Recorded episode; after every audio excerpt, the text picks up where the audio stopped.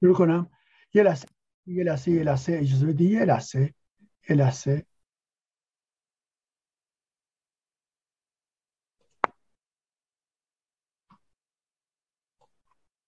بله خوبه بر من.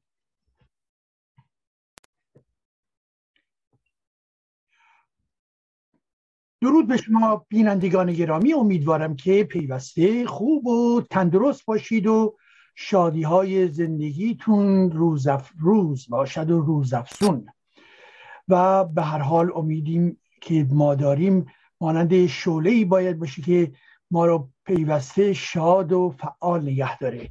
و این با خیلی چیزهای خیلی ساده در ضمن میشه این شادی رو برای خودمون در نظر بگیریم. به خاطر اینکه یکی از تعریف هایی که اسپینازا فیلسوف بزرگ مطرح می‌کند و مطرح می‌کنه که زندگی انسان یعنی زندگی شاد و شا... با توعمه با شادی و چگونه انسان به خوشبخت یا یا انسانی که دارای شادمانی عمیق هست اون انسانی هستش که می‌تواند راحت زندگی بکنه. ذهنش آرامش داشته باشد. زندگیش دارای نوعی امید باشه. و به این خاطر هستش که بنابراین در جهان امروزی و دیروز و فردا نیز ما پیوسته احتیاج به انسان داریم. انسانی که دارای نشاط هست دارای نوعی امید هست. و به قول خود اون فیلسوف اسپینوزا کسی که آرامش خاطر دارد. آرامش خاطر. و این معنای خوشبختی یعنی همین است شما خوشبختی را در بهشت دنبالش نباشید. نه اونجا خوشبختی نیست و اساسا زیرا خود بهشتی در کار نیست. بهشت هرگز وجود خارجی نخواهد داشت. در واقع در نگاه ادیان یا دینها هم اونچه که مربوط به بهشت می شود یا اینکه می‌خواستن پاداش بدن که افراد پیرو اونها بشن یا اینکه به حال می‌خواستن امیدی بدن که اگر امروز از خوب نیست فردایی می‌تواند باشد که شما به بهشت بروید. ولی به حال بهشتی که در دین ها و از جمله دین اسلام داده شده است وقتی که می‌گویند بهشت جایی هستش که بر حال شیر روان هست و اثر روان هست و ارزم حضور شما که زنان به صلاح باکره روان هستند و یا حاضر هستند و غیر و ذالک اینها بخشیش افسانه سرایی و اسطوره گرایی هست و بخشیش هم باستاب اون مسائلی که اونها نداشتن باستاب اقده هایی هستش که اونها نداشتن زمانی که ما به هر حال نگاه می‌کنیم که به عنوان نمونه اگر بهش مانند باقی باشد خب این باغها رو ما در سراسر جهان در کشورهای مختلف داشتیم و داریم. و بنابراین احتیاجی به باقی نداریم که بریم به اون دنیا و در اون دنیا وارد باغ بشیم و این باغ به هر حال دارای گل باشد و دارای آبشار و دارای شیر و دارای اصل و و غیر و نخه بنابراین بهشت ما همین روی زمین است و یعنی چی؟ یعنی همین لحظات خوب لحظات زیبا اینها در ضمن بهشت ما هستند. بهشتی که انسان خودش می‌سازه بهشتی که قابل دسترس برای خود انسان هست که البته موقعی که انسان تنها باشه چه بسا برای زندگی بسیار دشوار و مشکل باشه. یا لحظاتی هستش که بیماری ها به سراغ انسان میاد و شرایط رو بر اون تنگ می‌کنن. اینها هست. اینها سختی ها و دشواری های موجود در زندگی هست. ولی که همیشه زندگی چنین بوده است. همیشه و چنین خواهد بود. پس بنابراین به شادی موقعی معنای عمیق خودشو گیر میاره. احساس اینکه آرامش خاطر دارید موقعی باز عمیقتر فهمیده میشه که در ضمن نگاه بکنیم سختی های موجود در زندگی ناکامی ها و مشکلات مربوط به تندرستی مسائل گوناگونی که به حال وجود داره و به این ترتیب هستش که همیشه ما این قدرت رو باید داشته باشیم که چی؟ که هم سختی ها رو برای رفع این سختی ها کوشش بکنیم نیرو جمع بکنیم از دیگران کمک بگیریم نظرخواهی بکنیم و غیر و غیره. و از سوی دیگه آنچه که به عنوان لحظه های شاد و زیبا برای ما هست همین زندگی در زم ساده. به این معنا که شما اگر موسیقی دوست دارید یک رو بشینید و موسیقی گوش کنید بسیار عالی است. من خیلی میان موسیقی های گوناگون از جمله موسیقی کلاسیک غربی رو بسیار دوست دارم و گاه به گاه یه سمفونی یه بخشی از این سمفونی رو میشنوم گوش می‌کنم و خیلی زیباست. زمانی که شما علاقمند به رمان هستید باز به همین ترتیب رمان می‌خونید. زمانی که شما دارید نقاشی می‌کنید باز هم یک لذتی در این کار هست. نقاشی می‌کنید. می‌خواهید فیلم ببینید یا فیلم بسازید به همین ترتیب ببینید بنابراین بهشت همین ها هست. همین لحظه های جاری هست. و به این خاطر هستش که ما در زندگی خودمون بهشت های گوناگون رو می‌توانیم چیکار کنیم؟ می‌توانیم بسازیم. و به این ترتیب هستش که از جمله باور کنید همین لحظه هم که من با شما صحبت می‌کنم و گفتگو دارم این یکی از لحظه های زیبای من هست و بنابراین لحظه بهشتی است بله به خاطر اینکه برای من لذت بخش هست. این لحظه ای که با دیگران دارم صحبت می‌کنم و خب البته متاسفانه اگر این گفتگو مستقیم می بود و واکنش های چندگانه ای می‌تونست به وجود داشته باشد باز چه بسا شیرینی این قضیه چه بسا افزایش پیدا می‌کرد. ولی به حال همین هم یک به حال لذتی درش هست. موقعی که من با دانشجویان خودم هم درسش میدم و حال پرسش دارم و وقتی که روی مطالبی با هم دیگه به گفتگو می نشینیم اختلاف نظر وجود داره و من سعی می‌کنم به اونها آگاهی بیشتری بدم اونها رو در ارتباط با مسائل اساسی زندگی متوجهشون بکنم و نگاه هم را راجع به دین نگاه هم را راجع به دموکراسی به اونها انتقال بدم. این هم باز یک لحظه هستش که پر از لذت است. پس بنابراین لذت همان بهشته. آرامش خاطر همان بهشته. احساس خوبی داشتن در زندگی همان بهشته. در کنار دوستان بودن و گپ زدن و و از نگاه های گوناگون صحبت کردن همون بهشته. و همچنین سفری که می‌کنید اون هم میز بهشته. به این خاطر هستش که ما باید همه این مسائل انسانی رو بگوییم به انسان ها که خیلی ساده است. اینها ساده است و بسیاری کسانی که کلی ذهن خودشون متوجه یک بهشت نامعلوم نادیده و و به هر حال محجوری می‌کنن خب اونها در واقع شبسا لحظه کنونی رو به نحوی هدر میدن. باید به آنها گفت. از خانوادهمون گرفته از دوستانمون گرفته. بر حال پدیده های گوناگونی دینی در این جهان وجود دارد. و این پدیده از جمله مسئله بهشت و دوزخ هستش. بله نه دوزخی وجود دارد و نه بهشتی در آن فراسوی این دنیا. نخیر فراسوی این دنیا یعنی منظور من زمین دیگر زمین های دیگه شاید باشه در کهکشان ها ولی سیاره های دیگه هست و جهان دیگه که در اون خدا نشسته باشه و من و شما روزی به اون نزد اون خدا برویم چنین چیزی وجود ندارد. و به قول دانشمندان یکی از دانشمندان می‌گفت که ما به این نقطه رسیدیم به حدود چهارده میلیارد سال عقب رفتیم عقب رفتیم عقب رفتیم که خدا رو گیر بیاریم ولی گیر نیمد حال آنکه خود خود قرآن و خدا می‌گویند که بله این خدا این انسان ها و این جهان رو طی شش روز به وجود آورد. خب اگر شش روز هست اول از اون غلط شش روز نمی‌تواند این جهانی که ما می‌دونیم قوانینی که داره به وجود بیاد و یا حداقل خود انسان ها حداقل حداقل بیش از چهار میلیون برده که از تیره های حیوانی جدا بشن از شامپانزه خانواده اونها در واقع جدا بشن و به این نقطه کنونی برسن و اون خدایی هم که خدای الله باشه یا رب باشه اینها در واقع افسانه بیش نیست و به این ترتیب هستش که ما زندگی خودمون رو بهش توجه کنیم. خدا خود شما هستید. خدا یعنی کسی که توانایی رو داره که در زندگیش طرح بریزه تغییر بده اقدام بکنه شورشگری داشته باشه و همین چیزی که می‌سازید شما صاحب این قدرت هستید. شما خدا هستید. و به همین ترتیب هم هستش که همین شمایی که به این ترتیب خدا هستید در ذهن چی؟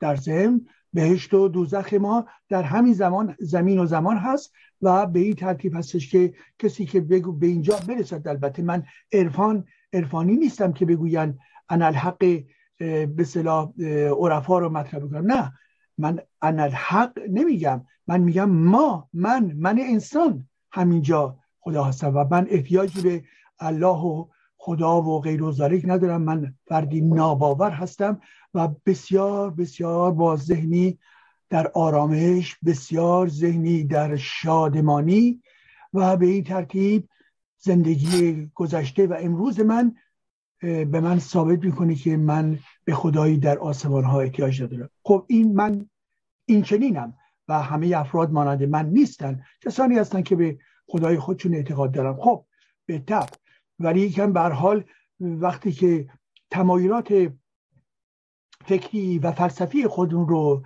و دانش ها رو می‌پردازیم بهشون و قدرت خود رو پیدا می‌کنیم درش آگاه میشیم متوجه میشیم که در واقع اون خدا یک پدیده کاملا ناتوان و ناچیز است و این هیچ مداخله در زندگی شما نمی‌تواند بکند. خب این در واقع مقدمه بود برای اینکه بگویم شادمانی. پس برای شادمانی و بهشت توسط انسان ها همینجا هستش.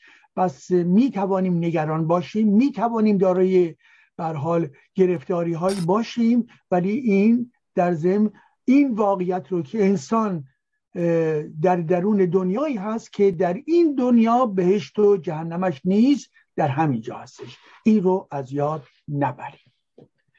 خب به این ترتیب از اونجایی که راجع به ارزم حضور شما که مسئله مربوط به بهشت و دوزخ صحبت می‌کنه و انسان و شادی های انسان یک مطلبی که می‌خواستم با شما در میان بگذارم درباره مذهب ها در ایران هستش.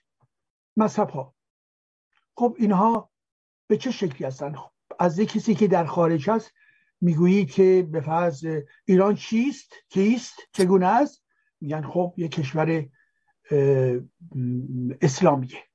خب یعنی تمام واقعیت های گوناگونی که در دل جامعه ما هستش رو نمی‌فهمید و زمانی که شما دقت بکنید به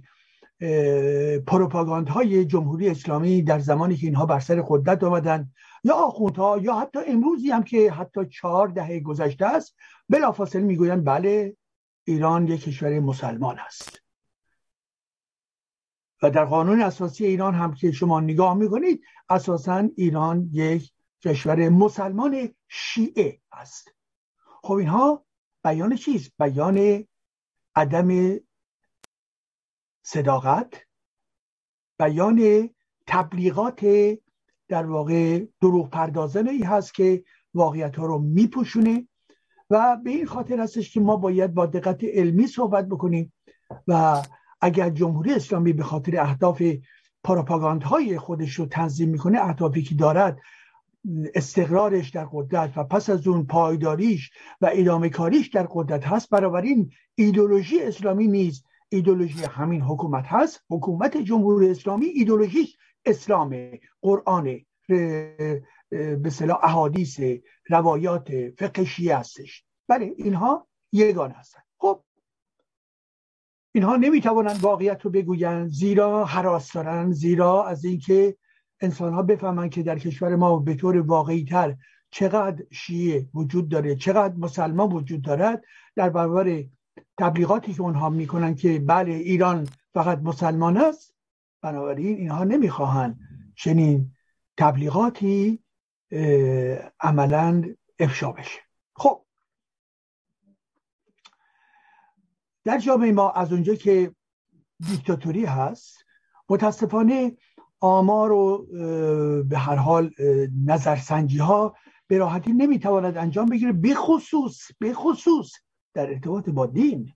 شما نمی‌توانید یک به اصطلاح فعالیت آماری داشته باشید بر اساس تحقیق بر اساس پژوهش بر اساس همه پرسی ها بر اساس مصاحبه و گفتگو با افراد حقیقی و واقعی در ایران که بر پای این بتوانید علم دقیق تری نسبت به مذهب در ایران داشته باشید. مردم ایران واقعا چه اعتقاداتی دارن؟ و البته هستن نوشته هایی که گاه به گاه صحبت شده می شود یا آمارهایی که مؤسسه گمان منتشر کرده است. و یا گمانزنی که ما می توانیم داشته باشیم. شما وقتی که به عنوان نمونه این شبکه های اجتماعی رو گوش می‌کنید و می‌بینید متوجه میشید که اون تمایلی که از درون این اتاقها بیرون میآید چه نوع تمایلی هست؟ تمایلی هست در زمینه دینی منظورمه. به فرض اتاقهایی هستش که از بهایت صحبت می‌کنه. اتاقهایی هستش که از شیگری صحبت می‌کنه. اتاقهایی هستش که در نقد مذهب صحبت می‌کنه. اتاقهایی هستش که آخوندها به پا کردن در اینکه توجیه بکنن اسلام خودشون رو. خب البته کسانی که شرکت می‌کنن یک دست نیستن. ولی که یک به صلاح فضای عناصری برای یک به صلاح اینکه یک گرایشی رو ما تشخیص بدیم میشه از درون اونها چی بیرون کشید. و این به اعتبار این هستش که این شبکه ها زیر کنترل جمهوری اسلامی قرار ندارن. هرچند که جاسوسانشون هستند ولی که نمی‌توانن اونها جلوی این به صلاح تبادل نظرها و گفتگاه رو بگیرن. خب پس بنابراین دین در ایران ما نمی‌تواند غیر منطقی است که چی؟ اسلام باشد. فقط اسلام باشد البته. زیرا قبل از تجاوز اسلام در 1400 سال پیش دینهای مختلفی در ایران وجود داشتند دین زرتشتی مانی مزدکی و همچنین کسانی که مسیحی بودند کسانی که یهودی بودند و به هر حال دینهای گوناگون وجود داشته است. خب و زمانی که اسلام تجاوز می‌کنه عملا بخش مهمی از این دینها در واقع گم میشن. زیر فشار و حجوم و شمشیر اینها گم میشن. اینها پنهان میشن در در جامعه. اینها خفه میشن. و در چنین دورانی هستش که عملا دین دین اسلام سعی می‌کنه که قدرت خودشو گسترش بده. این بار قدرت سیاسی رو واژگون کرده بودن. جنگ کرده بود شده بود و در واقع انسانها رو به اسارت کشیده بودن زنان رو به اسارت و تجاوز کشونده بودن و این حرفا. ولی که هنوز کار تموم نبود. باید در ضمن این دین اسلامی در ذهنها نیز فرو می‌رفت. و خب این دو وقتی که جزیه باید بدن وقتی که برحال باز فشارهای گوناگون حکرانانشون وجود داره و یا نوکرانشون وجود داره خب کم کم کم کم کم کم به یک عادت و عادت تبدیل به یک باور می شود به هر حال 1400 سال پیش دین اسلام نیز وارد ایران شد. 500 سال پیش یعنی از دوران مغول خازان ها و همچنین دوران صفویه عمل شیگری بالا پر گرفت و به یک قدرت دینی مهم تبدیل شد با کمک شاهان صفوی و با به صلاح وارد کردن شیخهای شیعگری از لبنان و عراق و, و جاهای دیگر.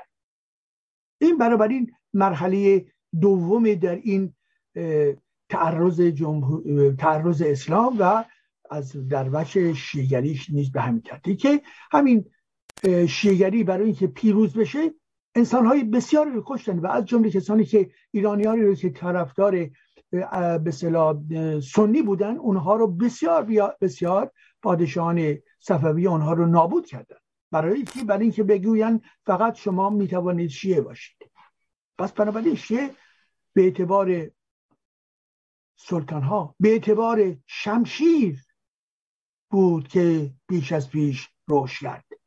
و برخلاف کسانی که تحریف می‌کنن مانند آخوندها و مانند در واقع شریعتی که می‌گوید به اصطلاح شیعه علوی و نه صفوی منظورش اینه که در واقع یه داستان بافی بکنه که این ماجرای کمک شاهان صفویه و اینکه شیعه شیعه بشود به اعتبار اقدام شاهان را این رو بپوشاند و این ماجرا ادامه پیدا در زمان قاجاریه تا برسیم به آستان انقلاب اسلامی.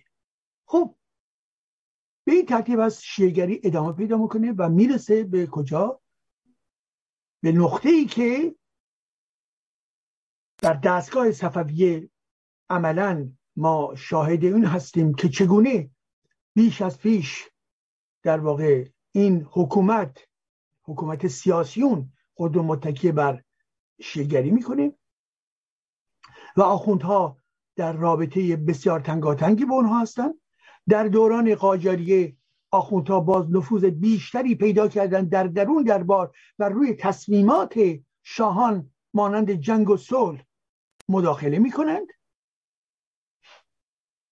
و جنگ با روس ها رو در واقع همین ملاهای تبهکار هستند که عملا به پادشاهان نالایق قاجاریه تشویقشون می‌کنن که این جنگ ها رو بکنن و می‌رسیم به زمان انقلاب اسلامی که این انقلاب اسلامی لحظه بود که باز مرزها مخدوش شد به هر حال.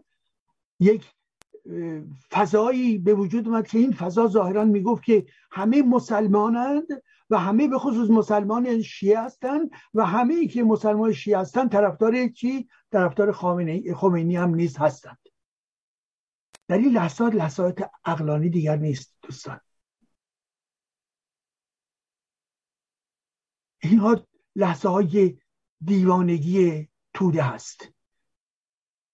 لفولی دو لفول.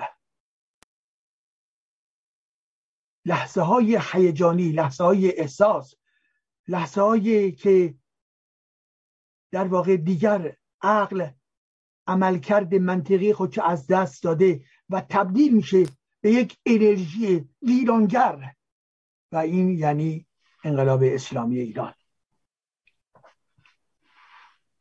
ولی زمان گذشت چهل سه سال از ابتدای انقلاب ایران گذشت.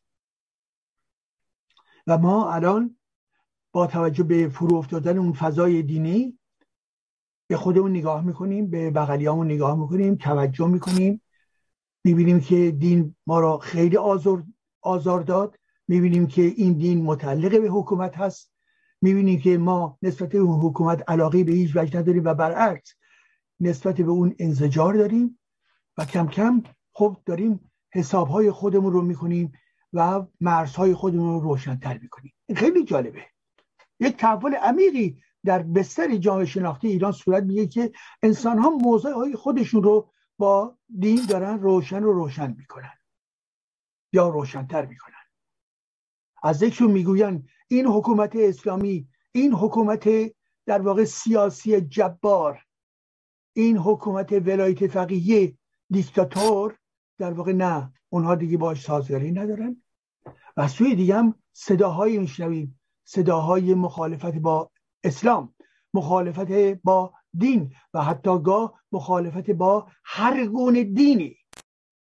این صداها بیش از پیش داره بلند میشه. خوب دقت کنید. صداها بیش از پیش بلندتر می شود این گونه صداها رو شما در گذشته نمی‌توانستید بشنوید. زیرا جوابش اساسا وجود نداشت.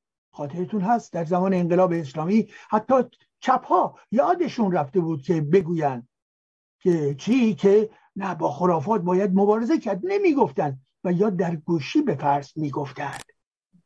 چرا که به نظر اونها به دین توده نباید اهانت می‌شد. چیز عجیبی است دوستان. دین توده نباید بهش توهین بشه. عجب. یک مش افکار ارتجایی اگر انتقاد بکنید چی میشه؟ خطا شده و شما توهین به دین توده کردید. توده و دین. هر کسی هر ایدولوژی داره پس بنابراین یعنی هر کسی هر به صلاح توده ای هر کنون ایدولوژی داره پس محترمه. اگر توده های آلمانی نازیت رو داشتن پس محترم هستش. زیرا یا می‌تواند دین باشه یا می‌تواند ایدولوژی باشد. چرا دین برتر از ایدولوژی هستش؟ چرا که در ذهن شما این هستش که می‌گویید پس دین هم ریشه آسمانی دارد؟ شما می‌توانید حداقل این رو در نظر داشته باشید دینی که وجود دارد روی این زمین هست. پس یه ایدولوژی هم همینجا هستش. به این ترتیب جلوگیری از مبارزه فکری علیه دین کردند. ولی به هر حال این خطاهای بزرگ باید گفت نه برای انتقام گرفتن برای اینکه تکرار بکنیم و تکرار بکنیم که ما چه کار باید بکنیم. ما به چه خطاهایی گرفتار نشویم. این مای انتلکتویل این مای چپ چرا به سوی خمینی رفتید؟ این مای ملیگراها چرا به سوی اتحاد با خمینی رفتید؟ چرا؟ چرا؟ چرا هر که هر لحظه باز خطر این گونه خطرها می‌تواند باز با بیاید؟ به عنوان نمونه شما افرادی رو که خیلی شیفته آیت الله منتظری هستن. خب برای چی شیفته هستن؟ بله یک اقدام مثبتی ایشون کرد در ارتباط با اینکه نه بگه به کشتارهایی که در سالهای شست صورت گرفت. بسیار خوب. بله این یک امر واقعیه. ولی شیفتگی دیگه نیست که ایشون که توریسیان ولایت فقیه بوده که ایشون که اهل فقه شیعه هستش یا بوده. بنابراین چیز پیچیده نیست. حالا اگر شما بخواهید از یک انتلکتوری که کمی اسلام خواه یک کمی اسلاموفیل نظر بده هی روی فقط یک مطلب تکرار می‌کنه تاکید می‌کنه. بله اومد و در واقع نگفت به به صلاح ادامه های زمان. بله اینو که فهمیدیم ولی آیا ایدولوژی آیت الله منتظری مانند ایدولوژی خامنی و مانند ایدولوژی خمینی نبود؟ بله بود خب برای. به دنبال این چهاردهه ما امروز بیش از پیش جامعه نورافکن ها انداخته میشه که چجوری این جامعه در واقع ترکیبی از دین های مختلف هستش. ببینید امروز به عنوان نمونه می‌توان صحبت کرد که چند دین آین در ایران ما وجود دارد. خب زیاده. حداقل میشه گفت شاید حداقل 15 نوع مذهب و آین وجود داشته باشه. حداقل البته واقعا. و اون هم بستگی داره که ما چجوری تعریفش بکنیم ولی میشماریم. مذهب اولی. که در ایران هست در ارتباط با شیعگری هستش.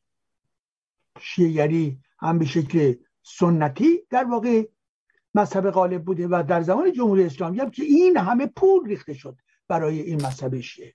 این همه پول این همه بودجه در رسانه ها در ایجاد انجمنهای به اسلامی نهادهای اسلامی نهادهای قرآنی هر در مدارس در دانشگاه ها همه صحنه های گوناگون اجتماع تنها مذهبی که می‌توانست خودشو مطرح بکنه و به راحتی از بودجه های کلان دولتی برخوردار بشه شیگری بود. و این خود یک بیعدالتی است. یک فرقه فرقه شیعه ها بر قدرت نشستن و پول یک ملت رو دارن میدن به ایدولوژی قرآنی و ایدولوژی خاندان بنی هاشم و ایدولوژی امام زمانی.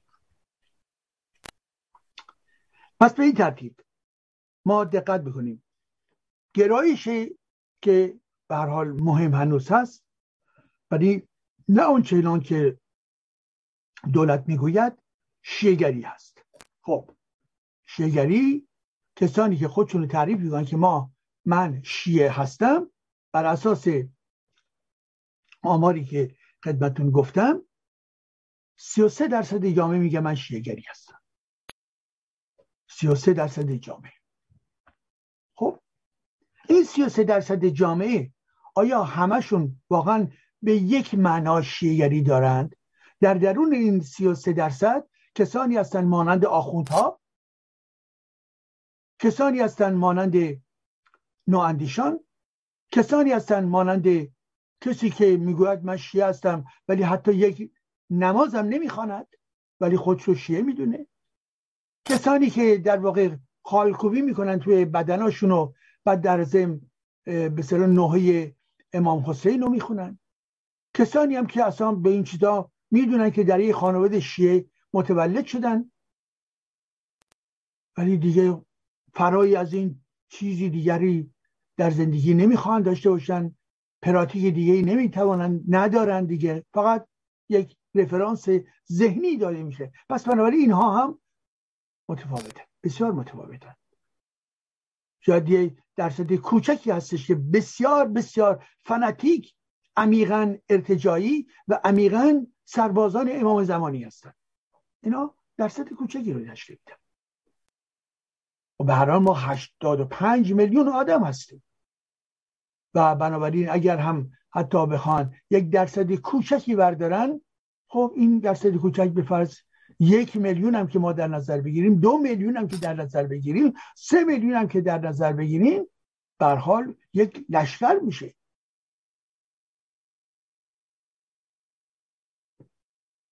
مورد اول اینه مورد دوم این هست که بخش دوم اسلام. اهل سنت. اهل سنت می‌گوین پنج درصد است.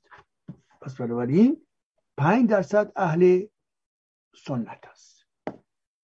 پس این دوتا رو اگه ما جمع بکنیم سی و سه به علاوه پنج درصد میشه چقدر؟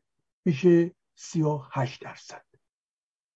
خب تا اینجا میشه سی و هشت درصد که وفاداری به اسلام رو دارن. حال کسان دیگه هستن که خود رو عرفانگرا و طرفدار تصوف معرفی می‌کنن. خب این هم به نحوی می‌توان یه نوعی گرایش اسلامی دید دیگه. عمدتا البته نه همیشه. یه نوعی علی گراییه یه نوعی بر حال عرفان به خاطری که عرفان در دستگاه ایدولوژی دیگه هم نیز وجود دارد. عرفان مسیحی ما داریم. عرفان در درون دین یهود داریم. و اینجا عرفان اسلامیش. خب این افرادی هم که میگن ما دارای عرفان هستیم نوعی میشه گفت بر حال چند اینها هم بر اساس آمار کمی بیش از سه درصد هستن. سه درصد. خب سه درصد هم بنابراین این درویش ها و این صوفی و غیر و غیره و بنابراین اونجا شد سی و سه به علاوه پنج میشه سی و هشت و اینجا هم سه درصد اضافه بکنیم میشه چی؟ چهل و یک درصد. عزیزان اینا گرایش تاندانس در درون چی؟ نظرسنجی ها دقیق واقعیت همه افراد جامعه یعنی 85 میلیون نیست. اینا به صلاح نظرسنجی می‌کنن نظرخواهی می‌کنن افراد به یک سری سوال ها جواب میدن و از درون اینها چی؟ این چنین شمارش های بیرون میآید. و اونجایی که من خاطرم هستش همین به عنوان نمونه نهاد گمان کارش بر پایه نظرسنجی از پنجاه هزار نفر بود. و این یک رقم بسیار بالایی هستش. یعنی شما وقتی می‌بینید که در جوامع به فرض غربی می‌گوین مثلا ما نظر سنجی کردیم در مورد مثلا اینکه چه کسی رو مردم به عنوان ریاست جمهوری انتخاب خواهند کرد چه جوری میان این کارو می‌کنن؟ میان و به عنوان نمونه هزار نفر رو پایه پرسش قرار میدن 1500 نفر رو پایه پرسش قرار میدن و بر اساس اینها چیکار می‌کنن؟ فرضیه می‌سازن و تاندانس ها یا گرایش ها رو تعریف می‌کنند. و همین کار رو هم در زمان انتخابات در ایران صورت می‌گیره. این کار هم انجام میدن. پس بنابراین مسئله نظرسنجی ها گرایش های موجود در جامعه هستش که این گرایش ها به نحوی باستاب چی هستش؟ آنچه که در دل جامعه میگذرد البته باز باید دقت کرد شما اگر پایه آماری خودتون رو فقط به صلاح به عنوان نمونه در میان دانشجو قرار بدید. یعنی فقط دانشجو از دانشجو سوال بکنید. یه تمایلی هستش که به حال نتایج خاصی بیاد بیاد اگر فقط از زنان سوال بکنید باز هم اون یک به هر حال تفاوت های دیگه به وجود میاد. اگر برید تو بازار از بازاری ها فقط به صلاح این نظرسنجی رو بخواهید. اونها هم بازی تمایل خاص خودشون رو عملا برجسته خواهند کرد. این که فقط از کشاورزان صحبت کنید یا اینکه فقط از کارگران صحبت کنید اینها نه. اینها در واقع یه مقدار جانبداری نسبت به این گروه یا قشر اجتماعی رو برجسته می‌کنه. پس بنابراین این همه پرسش شما باید از نظر جامعه شناختی متوجه چی باشه؟ همه گروه های سنی اجتماعی فرهنگی جنسیتی باشه که به نوعی میانگینی بگه که این میانگین باستاب چی؟ باستاب کل جامعه باشه. می‌گویم باستاب. خب؟ حالا بنابراین چلو یک درصد. حالا بگیم چلو دو درصد. خب؟ هنوز پس برای نصف از جامعه یعنی نصف بیشتر جامعه موندن. اگر به این ترتیب 42 درصد باشه به این ترتیب هستش که 58 درصد کجا هستن. خب در میان بقیه مواردی که میشه اعلام کرد شما توجه بکنید زرتشتی هستن. زرتشتی ها در جامعه ما. زرتشتی ها در جامعه ما در زمان انقلاب بسیار ضعیف بودن. از نظر تعدادش ولی بر اساس نوعی حدس و آمارهایی که منتشر شده و از جمله این آمار آخری تعداد یعنی به درصد زرتشتی رو چقدر اعلام می‌کنه؟ درصد زرتشتیان در واقع یک رقمی برابر هفت مایز هفت درصد. یعنی نزدیک هشت درصد جامعه ایران امروز چی؟ خود رو زرتشتی اعلام می‌کنن. هشت درصد جامعه. هفت ممیز هفت درصد. و این جالبه. یعنی کسانی که از اسلام و شیگری بیرون آمدن رفتن چی؟ به سوی زرتشتی.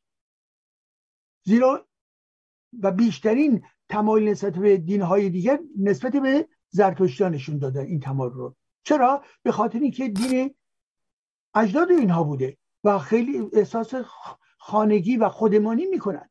احساس نزدیکی می‌کنن. پندار نیک گفتار نیک کردار نیک توی ذهنیت ها داره میچرخه به نحوی. و اینها همون آینی هستن که جز اولین گروه ها توسط اسلام سرکوب شد. تارمار شد.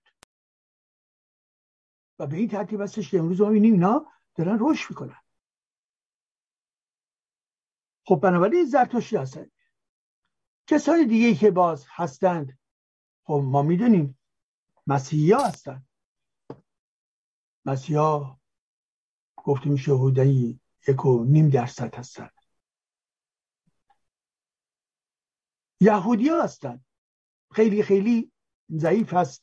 متاسفانه به خاطر این یا به دنبال فشارهای جمهوری اسلامی از ایران رفتن و در اسرائیل استقرار پیدا کردن. ما هموطنان داریم که یهودی بودن و امروز در اسرائیل هستن و بسیار به ایران ما علاقمند هستند و همین مراسم مربوط به برحال که در ایران بود و اونجا نیز اجرا می‌کنن. نوع غذا خوردن هاشون برای که اونها نیز ایرانی هن. یهودیانی که از ایران ما رفتن ایرانی هن که رفتن در اسرائیل. خب به حال اینا هم هستن. کسان دیگه ای که باز هستن چه کسانی هستن؟ و مواردی که هستن به عنوان نمونه بهایی ها بله بهایی هستن که متاسفانه باز در ایران به زیر فشار قرار دارن سرکوب میشن و بخشی از اینها عملا بیرون آمدن خارج از ایران هستن. و بنابراین اینها هم نیز یکی دیگر از این دینهای موجود در ایران هستن ولی باز جنبه های دیگه هست که این جنبه های دیگر در واقع خود یک چارچوب خاصی به عنوان یک دین معینی تعریف نمی کنند مثلا به عنوان نمونه کسانی هستند که می‌گویند ما به فرض ندانم گرا هستیم. ندانم گرا نمی‌دونیم.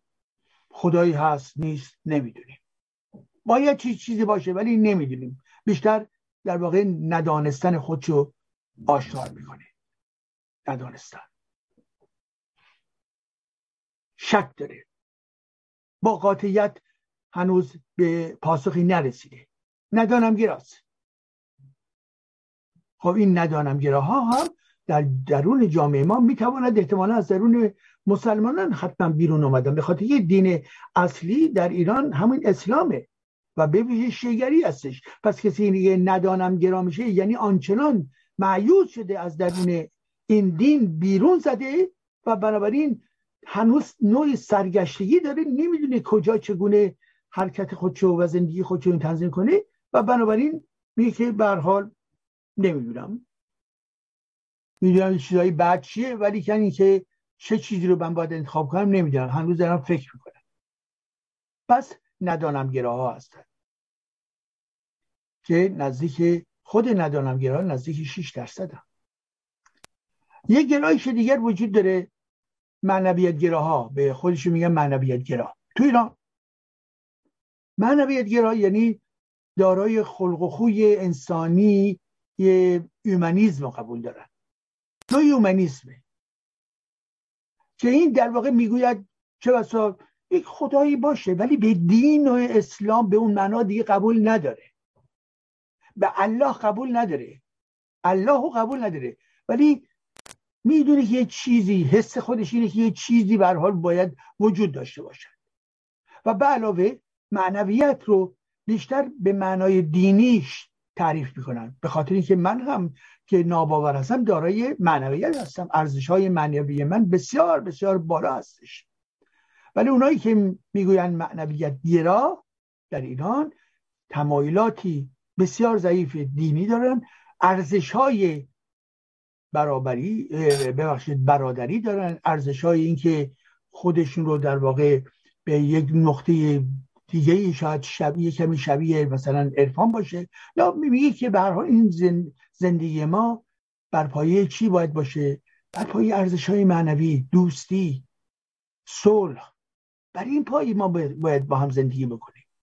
و بنابراین جنبه خداپرستی زیاد مورد توجهش قرار نمیده. همین ها دل اینها فرد رو گرم می‌کنه.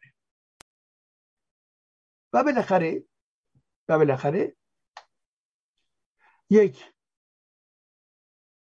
ندانم گراها بنابراین معنویت گراها حدود هفت درصد جامعه هستند. هفت درصد جامعه و یک درصد برجسته و مهمی هستش. و بالاخره یک درصد مهم دیگه هم شما در نظر بگیرید اونها کی هستن؟ اونها آتیستا یعنی خدا ناباورها. مانند من و بسیاری از دوستان.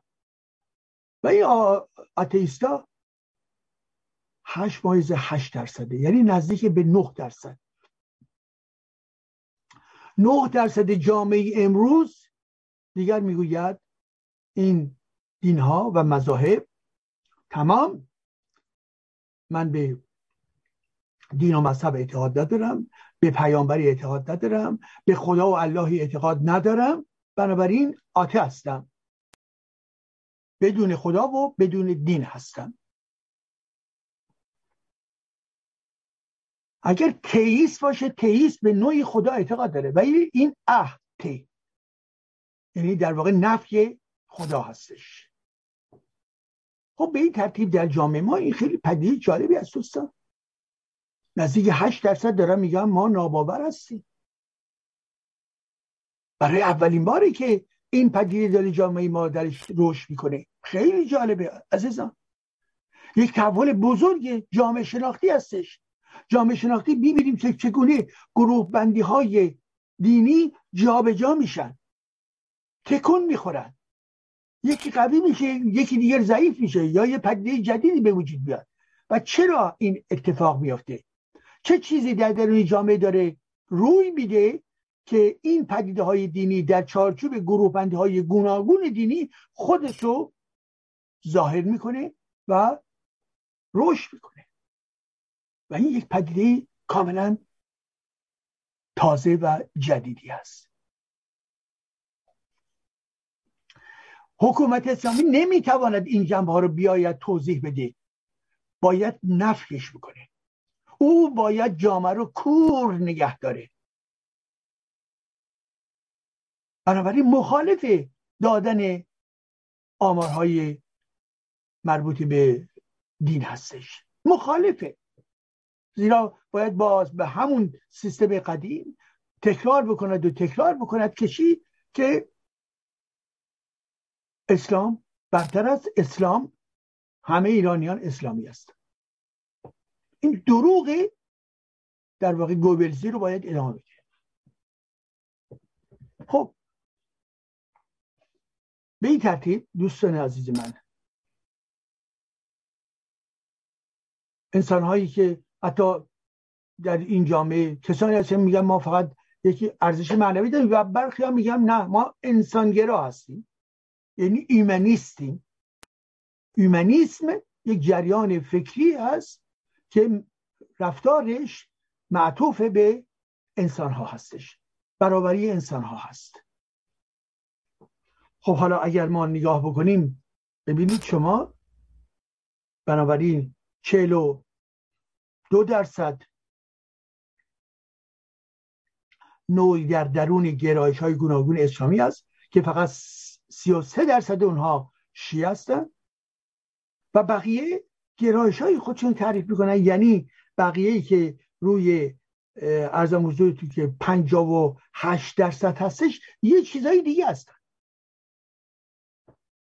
یک پدیده های دیگر هستن که از میان پدیده های دیگر از جمله حدودا 9 درصدش آتی هستن ناباور هستن و شما می توانید به راحتی در این به اصطلاح اتاقهای هاس این ماجرا رو ببینید که بیش از بیش انسانهای آته اتاق می‌زنن و بیایند صحبت می‌کنن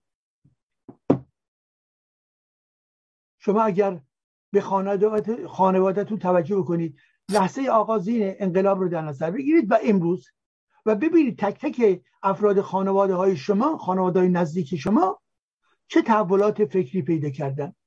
و در میان این, از افراد، میان این افراد هستن احتمالا کسانی که آتش شدن. یعنی همه این دین و مذهب رو کنار گذاشتن. یعنی چی؟ یعنی معیوز شدن. اول اعتقاد داشتن ولی معیوز و بنابراین دور شدند. خب پس جامعه ایران از نظر فکری و اعتقادش به دین بسیار متحول شده. جامعه ایران از نظر طبقاتی نیز بسیار متحول شده. منتها در درون یک طبقه گرایش های گوناگون اعتقادی بله وجود دارد. حال با توجه به این گرایش هایی که وجود داره.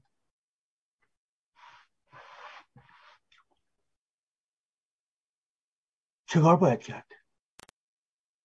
چکار باید کرد؟ ببینید این مسئول یک رونده. این گونه پدیه هایی که وجود محصول یک رونده. روندی که روند خشونت جمهوری اسلامیه. روند باز شدن نگاه ها هستش. روند پخش کردن به انتجار دادن افکار انتقادی نسبت به مذهب هستش. روند برنامه هایی هست که این برنامه ها مانند برنامه من و شما امشب که نقد دین رو می‌کند همین ها گام به گام تاثیر گذاشته و انسان های ایرانی تحول پیدا کردند. و تحول در میان ایرانیان فکر می‌کنم سریعتر هستش. سریعتر و اوریانتر می شود شما این گونه پدیداری در کشورهای دیگر مسلمان مانند کشورهای عربی نمی توانید ببینید. من با اونها در ارتباط هستم. در ضمن درس بودم حال آنکه این پدیده یعنی این پدیده روند سقوط اعتقاد دینی اسلامی و شیگریش خب اینو داریم می‌بینید دیگه. می‌بینید. در آمار و فقط خانواده هاتون رو ازشون پرسشگری بکنید. اطلاع دارید که ببینید از زمان انقلاب تا امروز اگر ده نفر رو در خانوادهتون تشخیص بدید ببینید اینها کجا بودن و امروز به کجا رسیدن.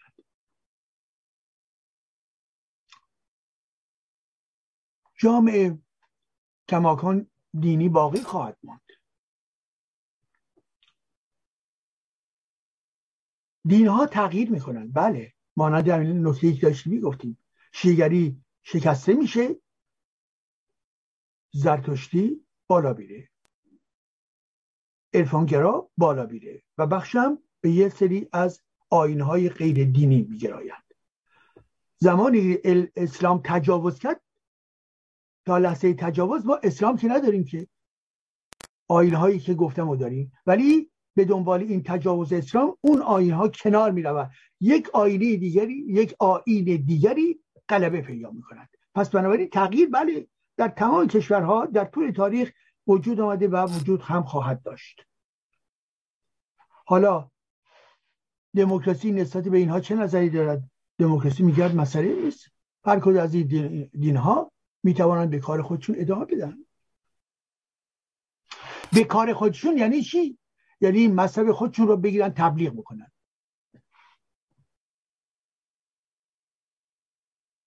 جلسه بذارن. رادیوهای خصوصی بپا کنند. هیچ نداره. در درون جامعه دموکراتیک همه آزادن که در چارچوب قانونی که کاملا آزادی رو میپذیره و محترم میداره هر دو فعالیت رو داشته باشند.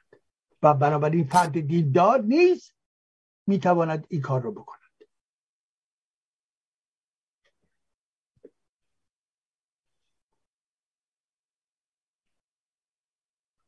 فقط تنها چیزی که هست اینه که در یک جامعه جدید می‌گوییم دین دیگر نباید در مدل حکومت سکولار دین نباید در امور سیاسی جامعه کشورداری جامعه مدیریت جامعه بیاید چیکار کنیم؟ مداخله بکند نه. این جدایی دین از سیاست. می توانید فعالیت بکنید ولی به نام دین و برای به اصطلاح احترام به دینتون یک دولت رو دیگر نمی‌توانید مقید به خواست خودتون بکنید. این خیلی مسئله مهمه. یعنی دولت از مکانیزم دینی در میآید و به سوی یک مکانیزم سکولار حرکت می‌کنه.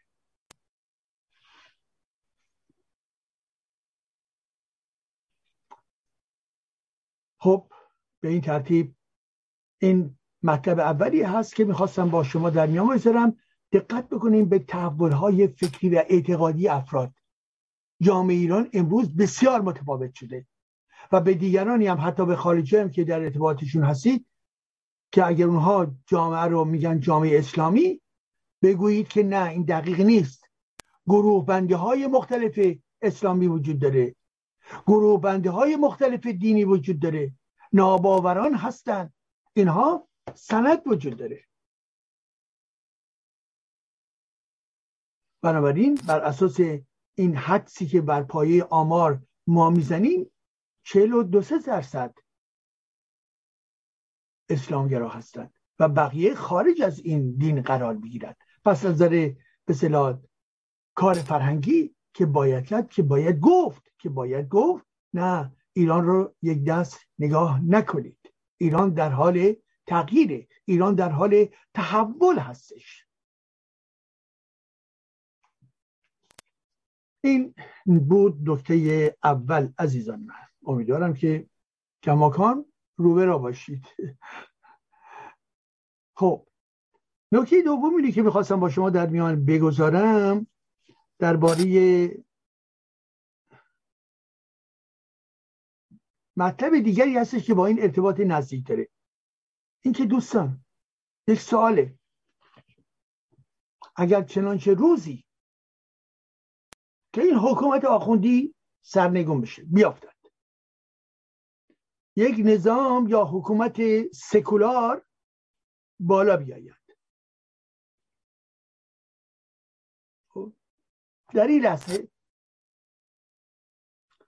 با آخوندها چه باید کرد؟ با آخوندها چه باید کرد؟ اینو باید جواب داد.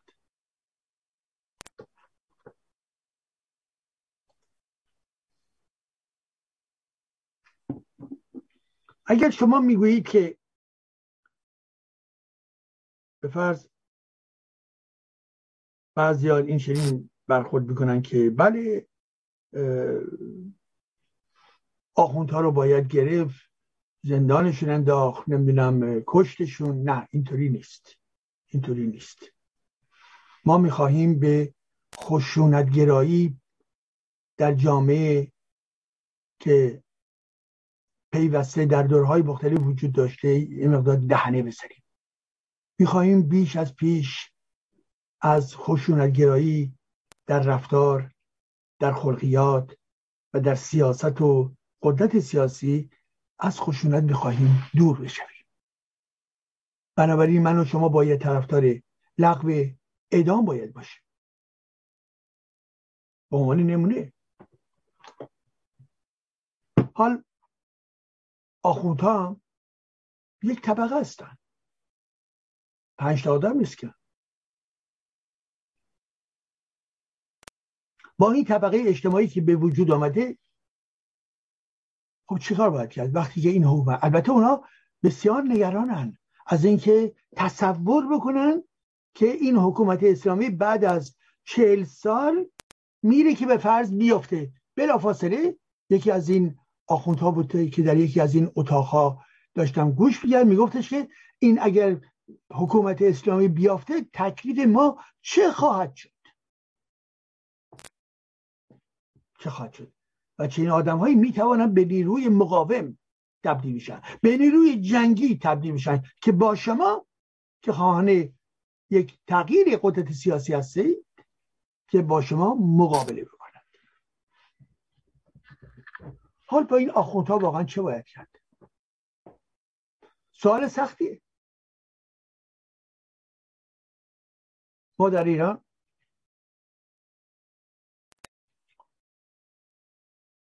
حدود 400 هزار نفر آخوند ریز و درشت داریم. 400 هزار نفر. یعنی از طلبه گرفته تا فقه های بزرگشون. و اینها خانواده, خانواده دارند حداقل بنابراین 400 هزار نفر رو تبدیل به سه بکنید. یک توده عظیمتری باز به وجود بیاید.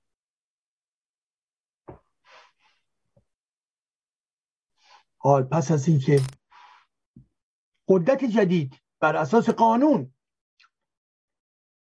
بر پایه زور آزمایی اجتماعی و بر پایه اتکای به لایسیته بر سر کار بیاد اون دولت جدید سکولار بر سر کار بیاید که دیگر در قانون اساسیش رجوع به دین و اسلام وجود ندارد. خب در چه حالتی؟ آخوندها چه کار خواهند کرد و اون دولت سکولار با آنها چه باید بکند ای کاش کنار هم می بودیم و این نکات رو مستقیما با هم دیگه در میان می گذاشتیم ولی نکته اول این هستش که تا اونجا که میسر هستش باید از خشونت پرهیز کرد. از خشونت پرهیز باید کرد. فقط یک مرجع قانونی هست اونم قانون کشوری که اون می‌تواند بر پایه قوانینی که وجود دارد می‌تواند نظر بدهد. یک قضاوت بکند. خب. اگر چنانچه آخوندهایی هستند که در جنایت های معینی شرکت کردن پس بنابراین جرمشون چیست؟ این قانون باید این رو تعریف کنه. اگر فقط خیانت کردن فقط به این معنا که به صلاح به اندیشگری به در واقع تفکر فلسفی. به اینها به نفی پشت کردن و مزخرفات خرافیگرانی خودشون پخش می‌کردن. حالا اگر این چنین جرمی باشد جرمش چقدره؟ جرم عملی چقدره؟ به صلاح دادن یک میزان پوله یا اینکه رفتن زندانه یا اینکه به فرض شکل حتی پیچیده تر و خشنتری نسبت به آن. خب به این ترتیب دوستان عزیز نکته اول بنابراین این هستش که اینها یک طبقه هستند دومین نکته ما باید از خشونت دوری بکنیم. سومین نکته دولتی که به وجود آمده اگر بخواهد از اون ابتدا به خشونت دست بده بلا فاصله پایه های خودش رو با سرعت سوز خواهد کرد. چهارمی مطلب این هستش که این آخوندها شما اونها رو از قدرت کنار می‌گذارید ولی که اینها در درون حوزه های خودشون هستند و به فعالیت خود ادامه خواهند داد. خب اونجا بنابراین نگاه قانونی و قدرت انتظابی باید باشه که ببینیم در اونجا به کجراه می‌روند یا نمی‌روند. فقط و فقط خواهان قانون برای امنیت سرزمین.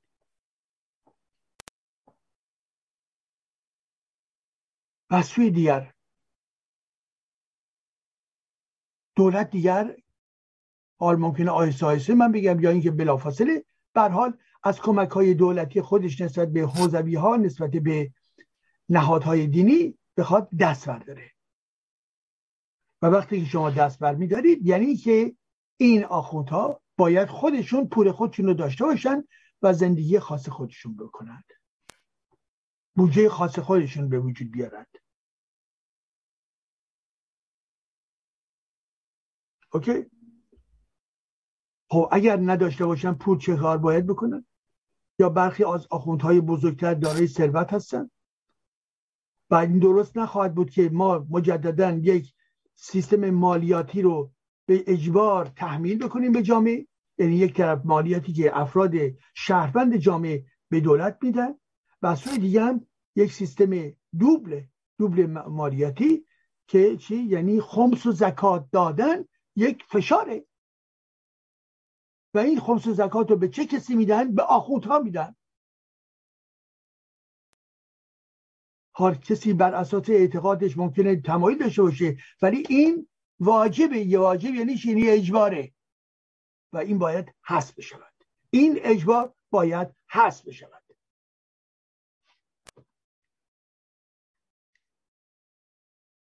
خب دیگر باید چه باید کرد؟ اون لحظه ای که قانون وجود دارد دولت سکولار یا لایک وجود دارد بنابراین باید حفاظت بکنه از جامعه. برای اینکه اونها می‌توانند به سوی توته حرکت بکنن. کارهای زیرزمینی بکنن.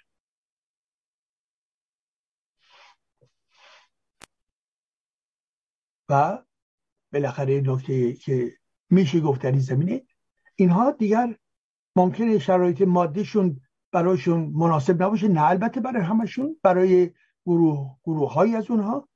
و اینها باید برن دنبال کار. برن در درون بازار کار و کار بیارن.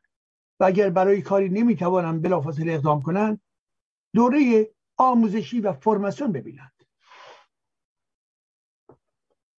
بسیار از کارها دیگه مانند گذشته نیست مقدار تکنیسیتش بالا رفته.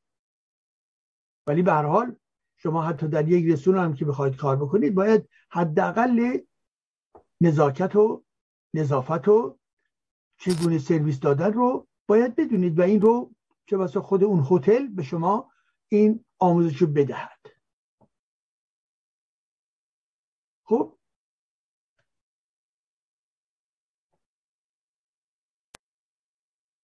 پس اگر آخوندها هستند و شما در واقع اونها رو نمی‌خواهید نابود بکنید به عنوان شهروندانی که عمیقا دموکرات نیستند ولی به حال وجود دارند. خب در این حالت بیش از پیش اینها رو باید تشویق کرد که برن بازار کار و کارهای حرفه‌ای بکنن. اگر اینها پول ندارن بخورن و در درون حوزه ها دیگر نمی‌توانن نه شهری بپردازن و نه در واقع می‌تونن اونها اتکا بکنن خب چیکار باید کرد؟ بعد برید کار بکنید. باید برید کار بکنید. اگر جامعه هنوز احتمالا تمایل به روزخانی داره خب اون کار اجامه خواهید داد. ولی ما هم آزادیم که علیه شما نقد بکنیم. اوکی؟ پس کار مهمی که ما باید در دستور کار خودمون قرار بدیم این هستش که پس از واژگونی آخوند پس از واژگونی آخوند به شیوه های گوناگون با سیاست های گوناگون گام به گام به سوی نفی چی بریم؟ نفی این مطلب بریم که انسان ها می توانند بدون آخوند زندگی بکنن و آخوند می‌تواند آموزش پیدا بکنه و برود کار بکنه. انگل نبا باقی نماند. و بنابراین سیاستمداران این آخوندها رو به عنوان شهروند نگاه می‌کنه؟ سیستم های و نهادهای لازم اینها رو قرار می‌ذاره باشون صحبت می‌کنه باشون آمادگی می‌کنه و اینها رو به سوی بازار به سوی به صلاح آموزش های حرفه‌ای و یا به سوی هر پدیده دیگه که متناسب حال و احوال اونها هستش اینها رو چیکار می‌کنن اینها رو هدایت و مشایعت می‌کنند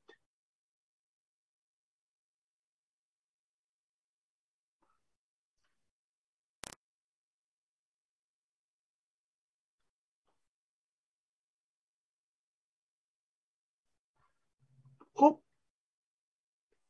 بعد از واژگونی جمهوری اسلامی دولت جدید سکولار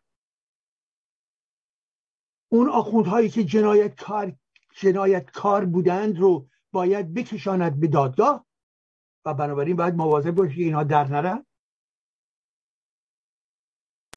اینا به امر ترور مجددا رجوع نکنن.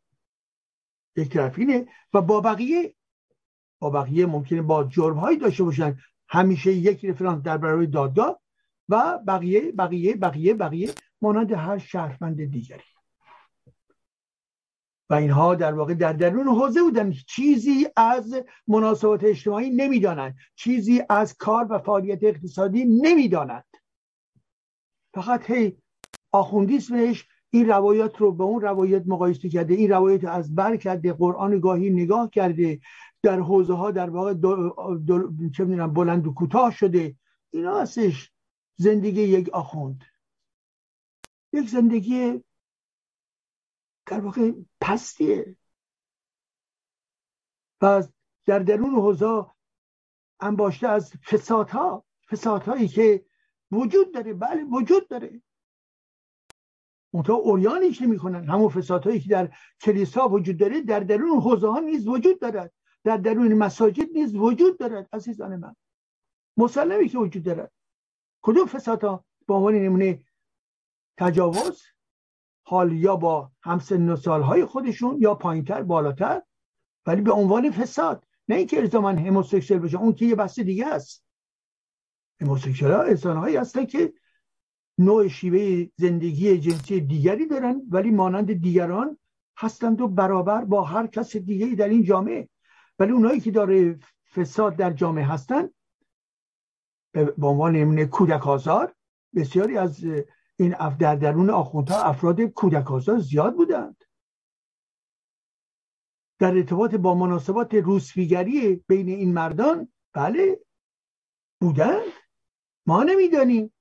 پس به چه خاطر تمام ماجراهای اینها رو فقط در درون دادگاه به صلاح آخوندها دادگاه مخصوص روحانیت میرن مورد به صلاح برخورد و و قضاوت قرار میدن. برای که دیگران نفهمن. خودشون از کار خودشون با, با, با خبر هستن. از هاشون گرفته تا مناسبات به صلاح اخلاقیشون گرفته تا هاشون با حکومت گرفته. همه و همه در درون این دادگاه ها هستش. دادگاهی در بسته. خب پس بنابراین بعد از آخ... بعد از واژگونی چه خواهید کرد؟ باید به سوی کار بروند. تشویقشون بکنید. به سوی کار آموزی بروند. تشویقشون بکنید. و پیوسته ما افکار اونها رو مورد نقد قرار خواهیم داد. پیوسته و پیوسته و پیوسته. یعنی شیگری رو نقد خواهیم کرد. اونها می‌خوان نقد بکنن دیگران رو برن بکنن. این قاعده رسمی جامعه هستش. ولی دیگر دولت نباید به اونها پول بدهد. دولت به اونها نباید بودجه بدهد. نه به بودجه نه بودجه به سوی حوزه نه به سوی آخوندها. نه به سوی تکثیر و باز تکثیر کتاب های دینی. کار این دولت نخواهد بود. یعنی جامعه رو در یک مسیر جدیدی باید باره کرد. از این مسیر پر آلوده و پرقبار دینی باید خارج کرد به سوی مسیری که به سوی آزادی داره جلو میره به سوی سکولاریز داره از جلو میره. در این مسیر باید قرار داد. و به دوستانتون به فرزندانتون بگویید که بله این طبقه یک عمر داره جنایت می‌کنه. ولی زمانی که اینها بیافتن شما نمی‌توانید مانند به صلاح آخوندها که سران ارتش ایران رو بسیاری بسیار بسیار بسیار سران ارتش ایران رو نابود کردن در یک لحظه. یعنی آوردن بدتر به اصطلاح به دارشون کشیدن. هیچ دادگاهی شما ندیدید. دادگاه های دربسته دادگاه های به صلاح ضربتی و غیر این درست نیست. و فردا هم با آخوندها هرگز چنین کاری نباید کرد. هرگز. تا اونهایی که دادگاهی هستن باید گذاشت تبلیغ کرد که انسان ها بیان به دادگاه حتی شرفندان از رادیو تلویزیون مستقیم یا بعدا پخش بشه و که جامعه بتواند از این درس نیز یاد بگیره بیاموزه.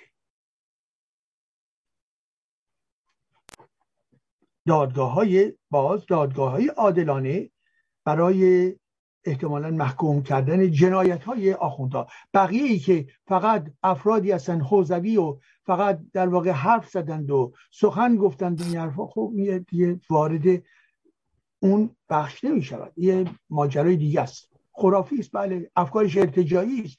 ولی کسانی هم که در حوزه نیستن خرافی هستند و افکارشون ارتجایی هستند. و به این خاطر که انسان ها رو در واقع به زندان نمیاندازن که. در درون جامعه کلی افکار از نظر من و شما هر کدوم از ماها کلی افکار ارتجایی کلی افکار نابجا هستش. خب این چنین است که واقعیت جامعه این چنین است. این هم در ارتباط با آخوندها چه باید کرد؟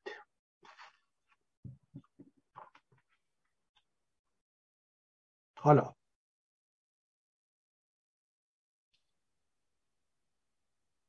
ببینید عزیزان. نکته دیگه ای که باید در نظر بگیریم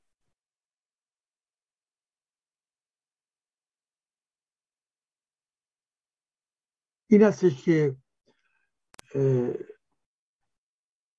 مورد سومی که می‌خواستم با شما صحبتش رو بکنم درباره پروژه نمک زدایی در خلیج فارس موضوع نمک زدایی نمک زدایی آبهای خلیج فارس.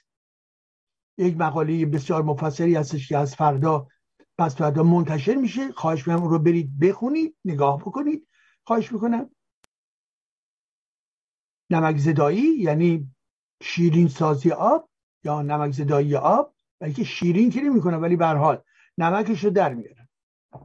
از طریق کارخانه از طریق یک سیستم های تصفیه برای کجا؟ از نقطه بندر عباس تا فلات مرکزی ایران. یعنی میاد بالا لوله ها و به فلات مرکزی مانند به عنوان نمونه به کرمان و یزد خواهد رسید. این ماجرا چیست و ایرادش در کجاست؟ ممکنه نشنیده باشید دوستان عزیز. این خبر خیلی دارای هیجان نیست. اگر به فرض بگن که یک آخوندی به گوش یک آخوند دیگری کشیده زده همه رسانه ها گزارش میدن. همه انسان ها میرن اونجا جمع میشن که قضیه چی بوده این حرفا. عزیزان من اینها خبرهای روزمری هستش که بعد از دو ساعت هم در واقع بیات میشه و فتیر میشه و به درد نمی‌خوره. مسائل اساسی در این جامعه ما هستش مانند مسائل مربوط به محیط زیست. خواهش من این هستش به این مسائل توجه بکنید عزیزان من. مانند بحث قبلی بود. بله با خودها چه باید که و سرنوشت اونها چیست؟ و باز مانند بحث پیشینمون. در ارتباط با دین در جامعه نقشش در جامعه وزنش در جامعه. اینها مسائل مهمی هستش. دموکراسی در جامعه لایسیده در جامعه فساد در جامعه و محیط زیست در جامعه. بله محیط زیست. این محیط زیست اگر یه چیز کلی باشه که خب به درد نمی‌خوره. با باید نشون بدی. محیط زیست خوبه یا در حال داغون کردن داغون شدن هستش؟ بر اساس فاکت عزیزان من. بر اساس فاکت. یعنی واقعیت ها داده های واقعی. فقط نگویید که بله منم طرفدار مثلا محیط زیست هستم. نه. باید فهمید این ویرانگری رو. به این ترتیب یکی از اقدام های ویرانگرانه جمهوری اسلامی همه آنها این پروژه هستش که می‌خواهند برای مناطق مرکزی ایران آب ببرن برای کارخانجاتی که در این مناطق هستن. مانند کارخانجات مس و غیروزالک و این کارخانجات آب می‌خوان آب برای فعالیت صنعتیشون می‌خوان و حکومت داره یک از چند سال پیش به این سوخ ادامه داره ادامه خواهد داشت البته که آبهای خلیج فارس رو بکشن بیرون در درون یک کارخانه ای این مثلا شوری آب رو جدا بکنن از خود آب و یعنی نمک هاش رو جدا بکنن از آب.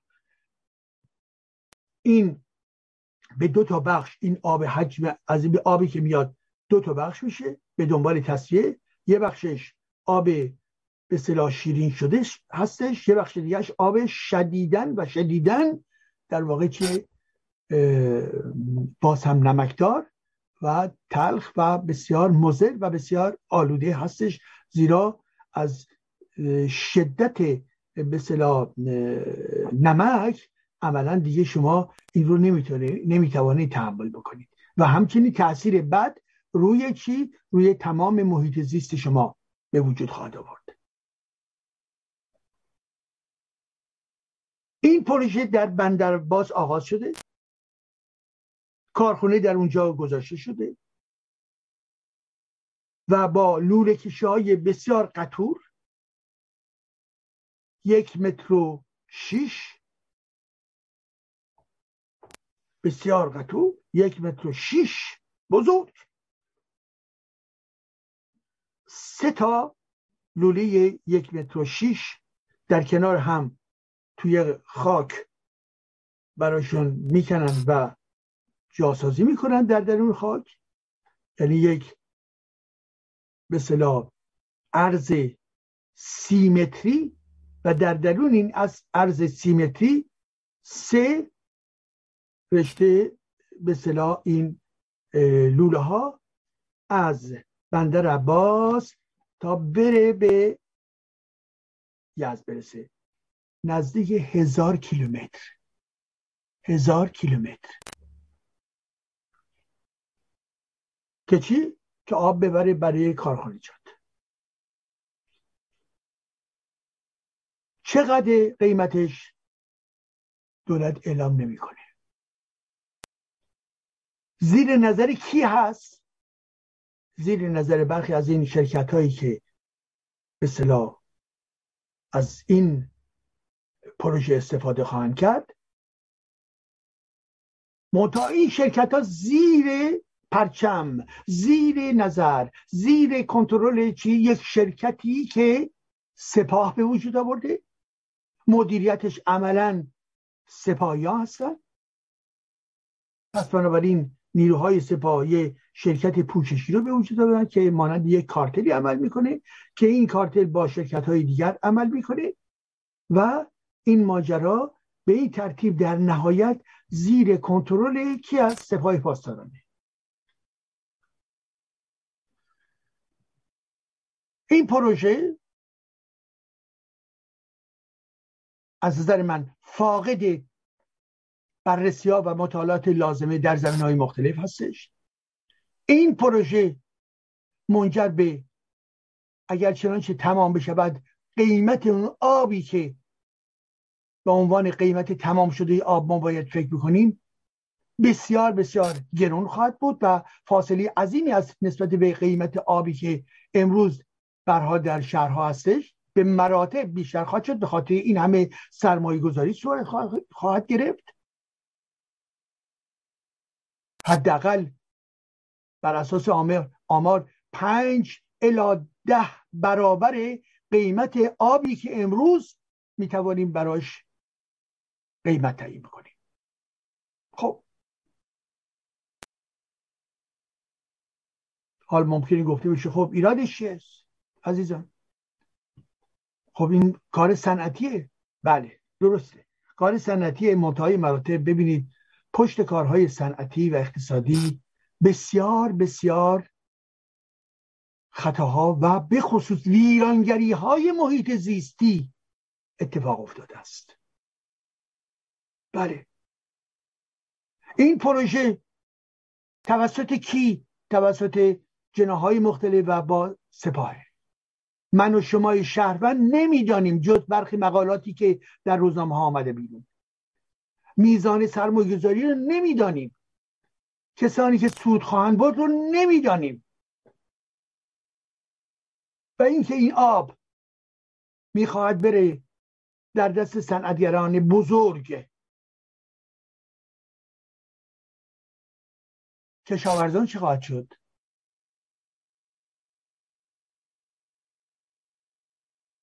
شهروندان چه خواهد شد؟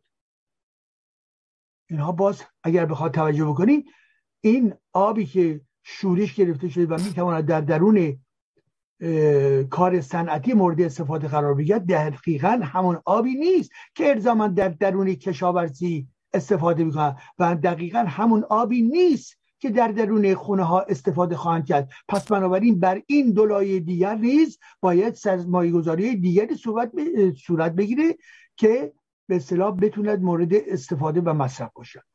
و این در نظر گرفته نشده. به این ترتیب هزار کیلومتر با یک باند عریض سی متری. یعنی شما در نظر که همه اینا رو محاسبه بکنید یک شمار بسیار بسیار بزرگی کیلومتر بسیار بسیار بزرگی از زمین های ایران اون جایی که لوله ها کاشته می شوند از بین خواهد رفت. اکوسیستم این مسیر طولانی از بین خواهد رفت. چه بسا از روستاها باید بگذره برخی روستاها نابود خواهند شد. از کشت ها باید بگذره نابود خواهند شد. از روی منابع آثار باستانی و یا به هر حال کشفیاتی که هنوز نشده است باید بگذرد. بعد بدون توجه به اینها خواهد بود. و یک بحث اساسی است و اون این که خب این پروژه عظیم که مورد توجه اینها هستش و بانک هایی هستند که سرمایه گذاری خواهند کرد و غیر ذالک و فاز اولش انجام گرفته هنوز فازهای مختلفش هنوز باقی مونده اینا. ولی خب ایرادش ایراد این قضیه در چیست؟ اولین ایراد این. بذارید قبل از اینکه به ایرادش بپردازم یک نکته دیگر رو براتون توضیح بدم. ایراد این چیست؟ بله به این میگردم. ولی ببینید شما از یک نقطه ای از یه حوزه آبریز به حوزه دیگر می‌خواید آب ببرید این معمولا از نظر کارشناسی اکولوژیکی کار درستی نیست. به اون مقاله من رجوع بکنید می‌بینید یک دو اینکه شما وقتی که منطقی مسئله بیابی داره نگاه بکنید که در اون منطقه آیا آبهایی که مورد استفاده قرار می‌گیره یا فراتر از اون منطقه یا حتی کل ایران آبهایی که مورد استفاده قرار میگه واقعا به نحو درست مورد استفاده قرار میگه یا نه؟ من فقط یک مورد خدمتون ارز می‌کنم. ببینید همه مصرف آب در ایران همه مصرف آب در ایران حدوداً 80 درصدش در کشاورزی. ده درصد و 15 درصدش در صنعت. بقیهش هم یه چیز کوچک در مصرف های خانوادگی بیشتر آب در کشاورزی استفاده می شود و دیدید کشتار رو دیگه. به خاطر اینکه این آب ها رو رها می‌کنن. از روی نهرهای مختلف برخی اوقات کانال کشی ولی بسیاری رودها و آبها میاد بره به طرف کشتارها و به صلاح صاحبان کشت این آبها رو مورد استفاده قرار میدن را کاملا رها می‌کنن در درون کشت که بهش میگن قرقابی سیستم های قرقابی. بسیار گسترده آب رو رها می‌کنن که هر چی که اونجا به فضل درخت هست و یا نیست این زمین بر حال از این آب سیراب بشه دوستان عزیز همین مورد فقط همین مورد دارم میگم. بر اساس آماری که هست و تشخیصی که داده میشه از روی 80 درصد آب مصرفی در زمینه کشاورزی 80 درصد آب مصرفی در کشاورزی واقعا اون درصدی که به نفع به شکل مفید استفاده میشه. یعنی میره پای اون کشت میره پای اون درخت میره پای اون محصول چند درصدیشه؟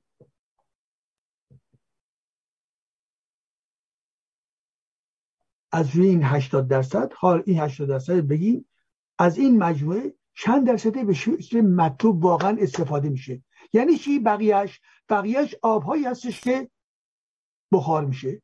آبایی هستش که در مسیرها مسیرها خوب بتونریزی و غیر نشده. اینها در درون زمین دوباره نشر می‌کنه.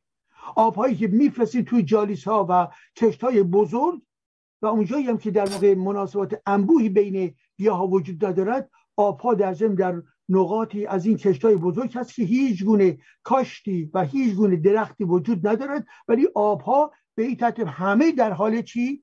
در حال فرو رفتن در درون زمین هستند. شما یه زمانی می‌بینید که این آب میاد در پایین اون گیاه در پایین اون درخت این رو در واقع آبیاری می‌کنه که اینها رو بهش میگن نوعی در واقع آبیاری قطع چکانی. یعنی آب لوله کشی شده میاد در این پا بر اساس یک سیستم اتوماتیک آب رو در موقعهای معینی به این درخت یا به این کش میرساند. حال زمانی که آب قرقابی هستش آبها رو همه رو میریزن در درون یک زمینی که ممکنه چه می‌دونم ده تا درخت به فرض باشه ولی کل زمین رو آب میریزن توش. و این در واقع هدر دادنه دیگه. درست؟ حال. فاصله یعنی بنابراین چیز؟ از مجموع این 80 درصد آبی که در کشاورزی مورد استفاده قرار می‌گیره فقط می‌گویند یک سومین آب. به طرز مفید. ازش استفاده میشه یعنی میره پای اون گیاه پای اون غلات پای اون گندم و غیر و غیره. دو سومش میشه هدر می‌رود. دو سوم از آب کشاورزی ایران هدر می‌رود. کانال کشی های مطلوب وجود ندارد. نهرهای باز هستش و آفتاب اینها رو تبخیر می‌کنه. شکل قرقابی هستش. به دلایل گوناگون بر این آب به شکل مطلوب وارد سیستم ای به کشاورزی نمی شود. آبها به هدر می رود و بنابراین نابود می شود. یعنی مجرد میره در دل صحرا می رود در دل زمین. خب به این ترتیب هست عزیزان.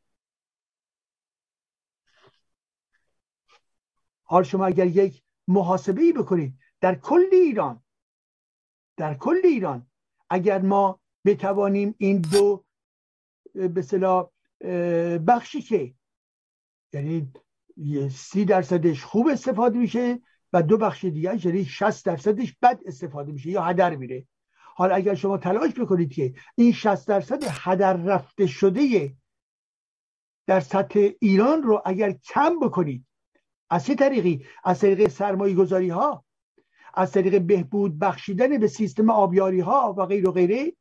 بنابراین کم بکنید. به این ترتیب می توانید بخش مهمی از این آبها رو در واقع نگه دارید برای چی؟ برای نیازهای دیگر. تکرار می‌کنم. 80 درصد آبهای ایران توی کشاورزی. 80 درصد از کل آبها مورد استفاده قرار می‌گیره. 80 درصد. از توی این 80 درصد فقط یک سوم به شکل خوب و دو سوم هدر رفته است. پس اگر شما بیایید و و جلوی این هدر رفتگی رو در واقع جلوشو بگیرید یا حداقل اینکه اینو تقسیم به دو بکنید کلی آب خواهید داشت. کلی رفتار اقتصادی و صرف جویانه خواهید داشت.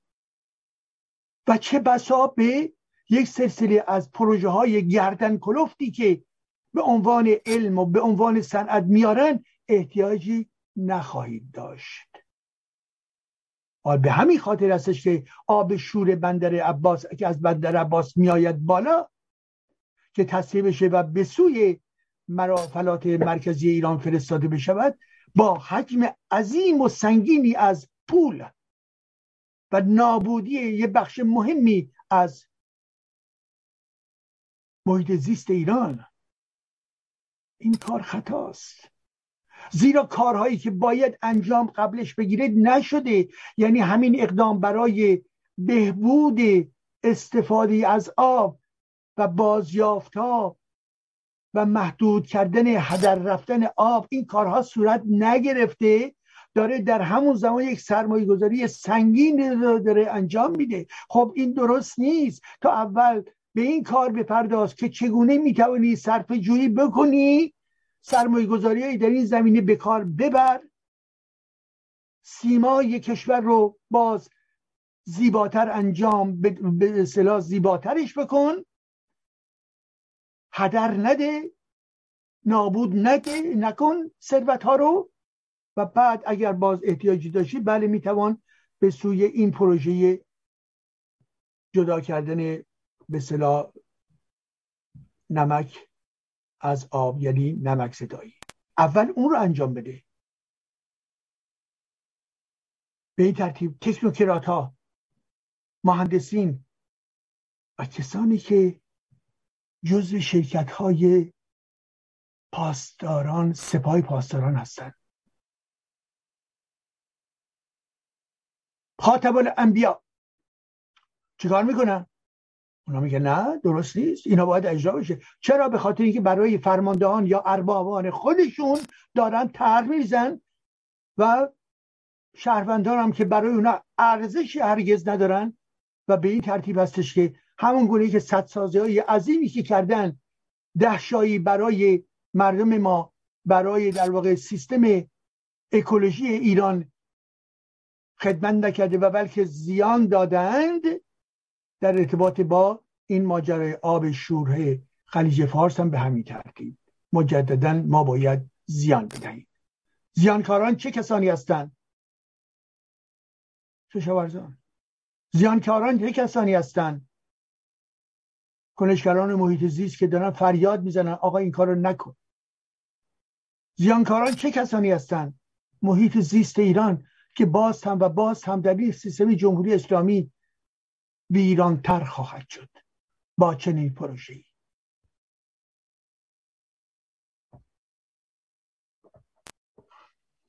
خب. پس ایراداشو متوجه شدی؟ این ایراداست.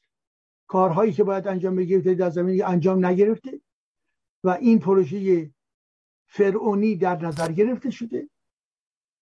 و این پروژه فرصتی هست برای چاپیدن. فرصتی هست برای چی؟ برای در واقع بالا کشیدن ثروت مردم ایران. و بنابراین اینا توتگری اونها هستش. هر جا که امکان چاپیدن هست. یک توتگری می‌کنن چیزها رو بیان نمی‌کنن شفافیتی وجود ندارد. و به این ترتیب مجددا یک خیانت جدیدی صورت می‌گیره تا اونها فربهتر بشوند. و بالاخره نکته آخر در همین مورد چه هست دوستان؟ نگاه بکنید. این آبی که به این ترتیب تصفیه میشه به صلاح دو بخش میشه. آب از پر از آب بخش آب پر از نمک. کجا میاد؟ برید شما نگاه بکنید نقشه رو. نقشه ایران رو نگاه بکنید. اونجایی که بندر عباس هست. بندر عباس در همسایگی چیه؟ در همسایگی جزیره قشمه یعنی این آب به شدت شور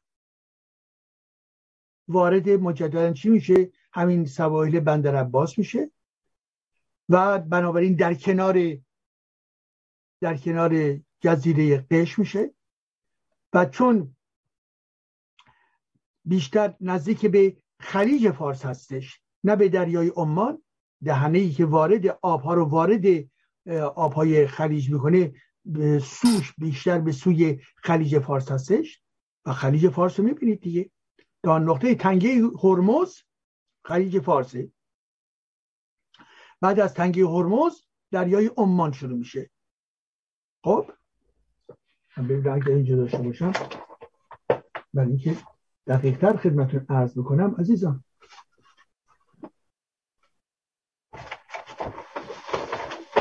بله دارم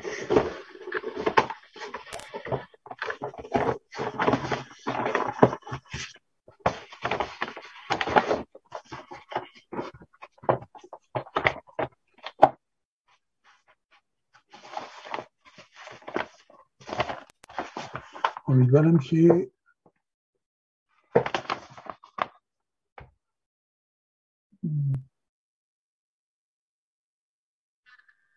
یا بندر عباس بندر عباس اجازه که من یه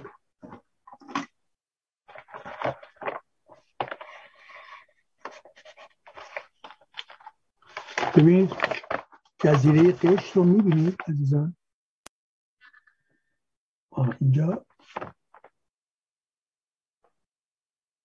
جزیره قشت رو می‌بینید؟ اوکی. و تنگی هرمز رو می‌بینید دیگه. اوکی. بنابراین این قسمت دست راست که ببینید اینجا این بخش دریای عمان اینجایی که دست من هست به دریای عمانه. اینجا تنگه هرمزه اینجا این وسط. و قشم. این در این جزیره قشم درسته؟ و بندر عباس این نقطه هستش. این همین بغل قشمه. یعنی بیشتر تمایل آبهایی که خارج خواهد شد در نقطه به اصطلاح تنگه هرمز هست که به سوی چی؟ به سوی داخل خلیج فارس حرکت خواهد کرد. میاد به این طرف. خب؟ میاد به این طرف. بنابراین آبی که آبهای بسیار بسیار شور هست. عملا به درون به دریای عمان نمیره بلکه به داخل خلیج فارس میادش. و چون به داخل خلیج فارس میاد میزان شوری خلیج فارس رو افزایش خواهد داد. امروز بر اساس گزارش سازمان ملل میزان شوری خلیج فارس به شدت بالا رفته و چنین پروژه هایی به شدت حیات طبیعی و متعادل خلیج فارس رو به خطر بیاندازد. زیرا چنین کارهایی رو کشورهای عربی ساحل جنوبی خلیج فارس کردن و اونها نیز آبشورهای شدید خود رو در درون این خلیج فارس میزن و خلیج فارس چجوری است؟ خلیج فارس شما دقت بکنید تقریبا بسته است. تهش می‌رسه به کجا؟ می‌رسه به نقطه ای که ایران و عراق و کویت هستش و راهی دیگر ندارد. و بنابراین گردش آب نمی‌تواند عادی صورت بگیره. اگر یک چنانچه دریای بازی بود از این سو می آمد از اون سو هم خارج می‌شد. ولی از اونجایی که بیشتر میریزن در داخل این شاخه آبی به صلاح خلیج فارس بنابراین این میزان حجم به صلاح نمکی که در داخل خلیج فارس هستش بسیار بسیار بالا هستش از نرم عادی جهانی. و در طی چند سال اخیر یک برابر و نیم باز شورتر شده است. خب این نتیجه چیه؟ نتیجه در عزیزان من روی تمام حیوانات دریایی روی گیاهان دریایی مرجان ها و غیر و غیره همه اینها تاثیر بسیار بسیار خطرناکی داره برای حیات اکوسیستمی خلیج فارس.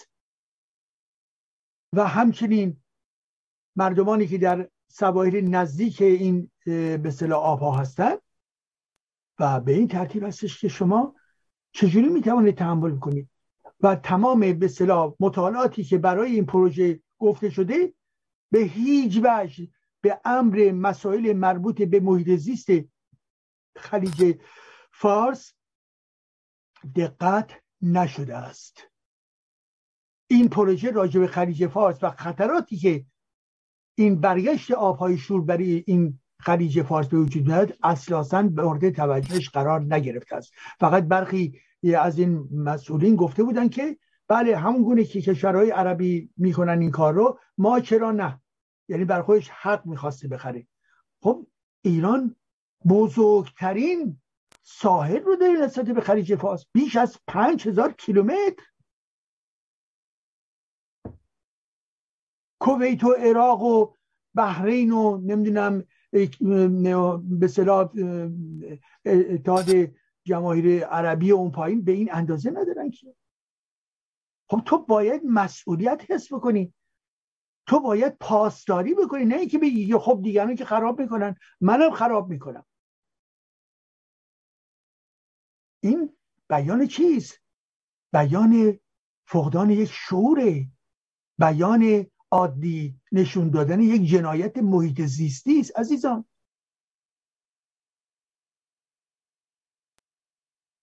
آمدن کشورهای عربی در درون خلیج فارس چیکار کردن؟ از این جزیره های مصنوعی ساختن که توش برج و بارود بسازن. خب یک اعتراض از طرف این جمهوری اسلامی جنایتکار صورت نگرفت یک اعتراض به سازمان ملل.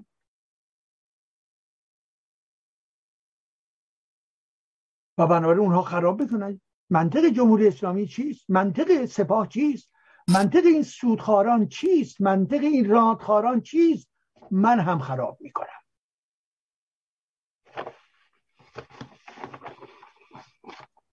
خب این هم ماجرای مربوط به پروژه نمک زدایی در خلیج فارس. یه نکته دیگر هم میگم و دیگر این بحث رو خاتمه میدم پایان میدم. و اون هم اینه که با این پرسش حال شما دوستان هم می‌توانید فکر بکنید. ایرانی مترقی کیست؟ می شود انشا نوشت. می شود فکر کرد. ایرانی مترقی کیست؟ ترقی خواهی یعنی چی؟ پیشرفت آزادی است. جامعه موزونه. جامعه با علم و تکنولوژی و خردگرایی هست. شاید همه اینها باشد. بهتر. در هر دوره ما می توانیم ترقی هایی رو تعریف بکنیم. این تعریف می تواند مورد انتقاد دیگران باشد. برای ایرادی نداره. ما هم تعریف خودمون رو می‌کنیم. و دیگران رو دعوت می‌کنیم که در برخورد به این تعریف انتقاد داشته باشن یا بگوین نکات تکمیلی اون رو. اگر در دوران مشروطه صحبت از ترقی می‌شد یعنی اون کسانی که مخالف خرافه های دینی هستند و می‌خواهند قانونگرایی رو داشته باشند و در ضمن دارن از غرب مایه می‌گیرن تاثیر میپذیرن که چی؟ که یک جامعه باشه که درش مدرنیته نفوذ کرده باشد روحیه قانونگرایی. گام به گام به سوی نوعی سکولاریسم که البته اون زمان متاسفانه بسیار ضعیف بود این گونه خواستا. خب پس ایرانی مترقی کیست؟ ایرانی مترقی کیست؟ اگر از یک آخوند ایرانی صحبت بکنیم خب حتما خواهد گفت ترقیش مترقی بودن قبل از هر چیز یه معیار دیری داره. مترقی اون هستش که به بالاترین و به صلاح کاملترین دین اتکا بکنه. یعنی می‌بره ما رو در درون حجاز. می‌بره ما رو به سوی خلق و خوی توامه با بربریت. این چنین خواهد بود. اگر به یه نواندیش بگیم مترقی یعنی چی؟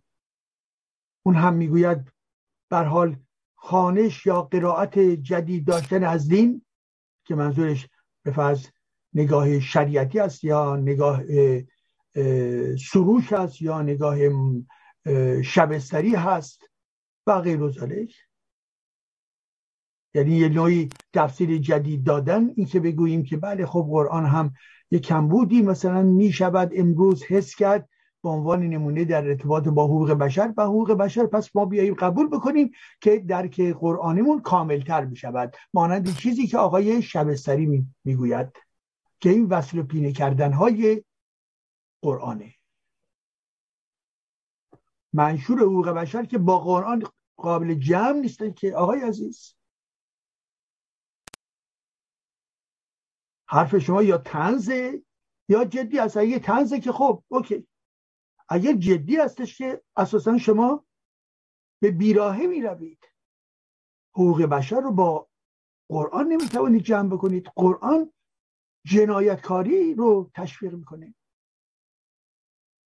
همون بشرهای مختلف رو می‌خواد نابود بکنه. شما چی می‌گویید آقای سری داستان می‌گویید که ما رو به خواب فرو ببرید؟ ما دین شما رو نمی‌خواهیم دیگر. دست بردارید. آقای شبستری آقای نواندیشان آقای سروش دست بردارید از این دکانداری خودتون. ما خسته شده ایم از این اسلامتون. ما اسلام نمی‌خواهیم. هرچند که می‌خواهید شما رنگ اونو تغییر بدهید. شکلشون نو نوار به فرض می‌کنید. محتوا همین است. ما اسلام رو نمی‌خواهیم. ما می‌خواهیم مدرن باشیم. ما می‌خواهیم مترقی باشیم. پس بنابراین ایرانی مترقی در ضمن کسی است که بیش از پیش به سوی خردگرایی توجه داره. از خرافی دینی دور می شود. کسی است که به علم و دانش تمایل دارد. کسی است که این ترقی مترقی بودن میپذیرد. انتقاد به دین رو نه اینکه نظر خود او باشد ولی اصل انتقاد رو میپذیرد. مترقی بودن یعنی این. یعنی آزاده بودن. و به ما نگوید که به مقدسات من برخود نکنی. اون مقدسات محمد در درون قرآن و فقه به درد فقط و فقط یک فضای حجازی می‌خورد. به درد من ایرانی نمی‌خورد. به درد این دنیا نمی‌خورد. به درد همون دنیا برای ایرانیان هم نمی‌خورد به خاطری که این فرهنگ حجازی قرآنی یک فرهنگ پایین انحطاطی بود. و در برابر یونان و بیزانس و شاهنشاهی ایرانی بسیار بسیار آنچه که حجازی بود پس بود.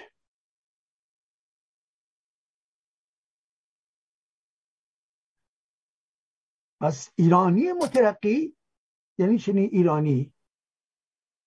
خب خودش یک روند البته. انسان ها فکر می‌کنن خودشون در روند ترقی خواهی قرار میدن. یک شبه که همه تغییرات در ذهن انسان ها صورت نمی‌گیره که. ولی یک برش هایی داره صورت می‌گیره یک گسستی در یک نقطه صورت می‌گیره.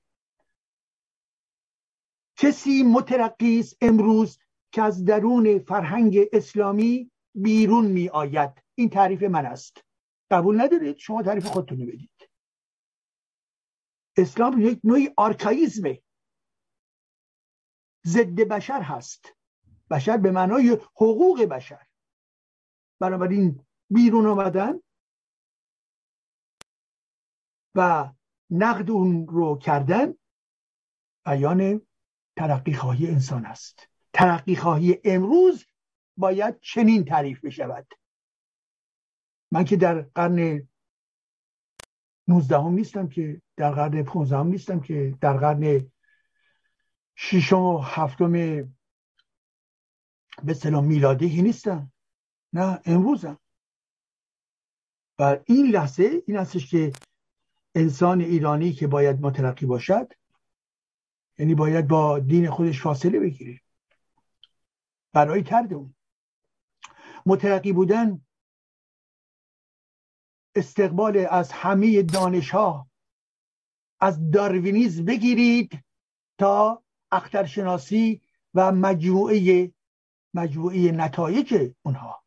داروینیزم برسه به اینکه انسان از تیره های حیوانی بیرون آمده است و اخترشناسی برسه به اینجا که 14 میلیارد سال گذشته است از بیم بانک و چه بسا این هم مجددا به دنبال تحقیق های جدید نیست. به حال پیدا بکنند. ولی آنچه که ما نمی‌شناسیم به اعتبار پیشرفت علم و تجربه انسانی میشه بیش از پیش آن را فهمید. زیرا آنچه که یک قرن پیش می‌دانستند دانشمندان در مورد جهان با چیزی که امروز می‌دانند بسیار دانش امروزی. تغییر کرده است. ولی در تمام این تلاشا هیچ کسی خدا را ندید. ممکنه توهماتی باش هست برای برخی که بله خدا مثلا هست اینا. ولی تمام کارهای دانشمندانه به اثبات خدا نرسید. البته اونها هم نمی‌خواستن اثبات بکنن یا نکنن خدا رو. ولی به هر در این مسیری که حرکت کردن کسی خدا رو مشاهده نکرد. و الا می آمدن به ما می‌گفتن در یک کتاب بله ما خدا رو بالاخره دیدیم اینجا. این به مسیری می‌رفتیم تو اون مسیرم دیدیم. الله رو دیدیم.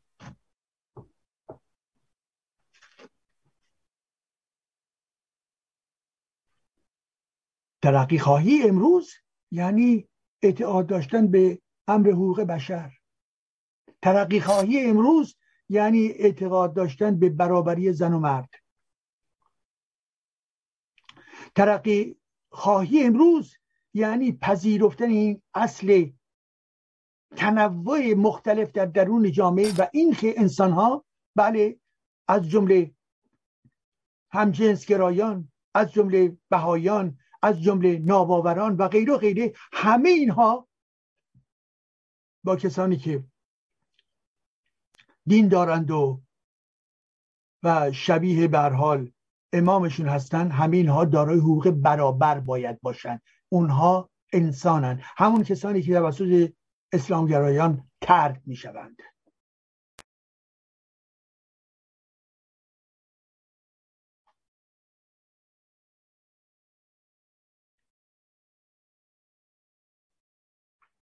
مترقی بودن ایران نیه مترقی یعنی این. ما امروز در این نقطه جهانی ایستاده ایم از مشروطه دور شده ایم. مشروطه گامی بود ولی به سرانجام نرسید. ما افتادیم در درون جهنم جمهوری اسلامی.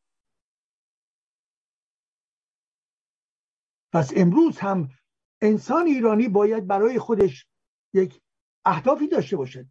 مترقی بودن از این نیستش که از درون دل مادرش بیرون میآید. یا متعلق به این تبار یا اون تبار هستش یا در این منطقه یا اون منطقه متولد شده است. نه خیر مترقی بودن بر پای ارزش هایی هستش که ما با خودمون هم می‌کنیم. انسان ایرانی مترقی به اعتبار نوع ارزش هاش هست. چون یک جنبه هویتی است که هویت ما رو توضیح میده. ما از کجا آمدیم؟ رابطه ما با فرهنگ ایران شهری رابطه ما با زبان زبان فارسی و یا زبانهای دیگر که در ایران هستند. رابطه ما با سنت های مانند نوروز و غیر و غیره.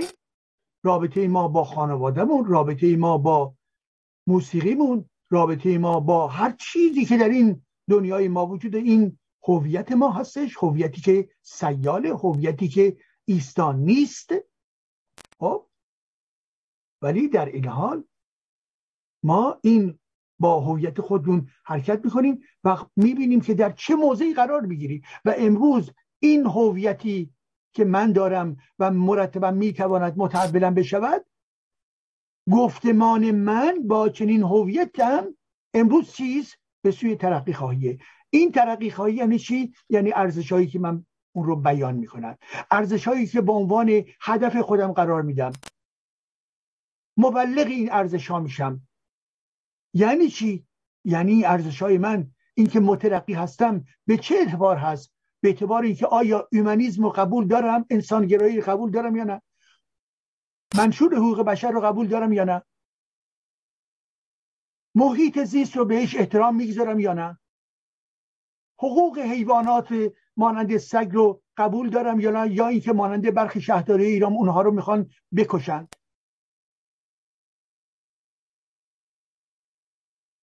این که من برای صلح زندگی می‌کنم این که درست کار باشم انسان مترقیه.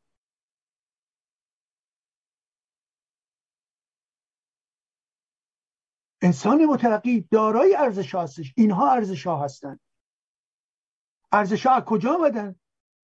از تجربه انسان ها آمدن. و من هم انتخاب کردم یا بر اونها افسودم منی که 25 سال پیش توجهی به امر محیط زیست نداشتم در یک روند تحول فکری به اینجا رسیدم که مسئله گرمایش زمین یک امر اساسی تمدنی و چالش بزرگ دوران کنونی ما در کل جهان است. این بر من یک ارزشه و ترقی خواهی انسان ها رو معلوم می‌کنه. بله و این این ترقی خواهی در برابر کسانی که نفتخوار هستند. در برابر کسانی که به نازیست تبایل دارند. در برابر کسانی که اسلامگرای قدار بند هستند. من حسابم از اونها جدا میشه.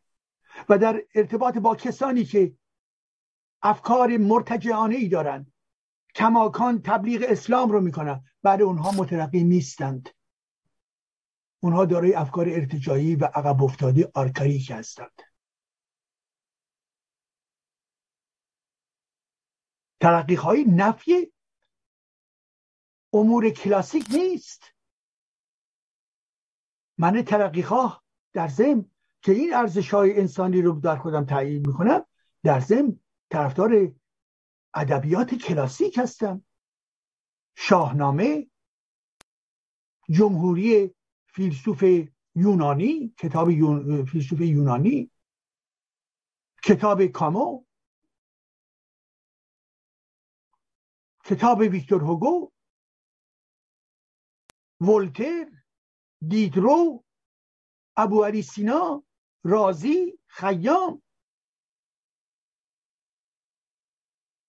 اینها در واقع میراث بشری است. خلاقیت های ذهن خلاقیت های روانی انسان هستش. تابلوهای بسیار زیبایی که آنها آفریدند موسیقی های بزرگی که آنها آفریدن اینها میراث معنوی انسان هست و ما باید اینها رو بفهمیم ما باید ستایشگر این پدیده ها باشیم. بنابراین فرد متلقی در ضمن نگاهی همسو با هنر با آزادی در خلاقیت دارد. فرد متلقی اینه. چشم رو باز کرده به تمام هنرها داره نگاه می‌کنه و میآموزه و آنها را ستایش می‌کنه. و به فرزندان خودش می‌گوید که بله هنر بیاموزید ادبیات رو نگاه بکنید. موسیقی رو برید ببینید چی هستش. و در ضمن سفر بکنید. تمدنهای مختلف رو ببینید. با مردمان گوناگون بنشینید. سنت های مربوط به غذا و مربوط به هنر و غیر که اونها رو ببینید. آدم مترقی در ضمن بازه روی مسائل مربوط به تاریخش ادبیات کلاسیکش زیرا اینها همان خرمنهای معنویتی هستند که انسانها در طول تاریخ به وجود آوردند. یعنی هم به سوی آینده نگاه می‌کنه و هم ثروت های معنوی رو توجه می‌کنه. معنویت در دین نیست عزیزان من. معنویت در اون خلاقیت های هنری در اون خلاقیت های مربوط به اندیشه. نه خرافه پرستی محمدی.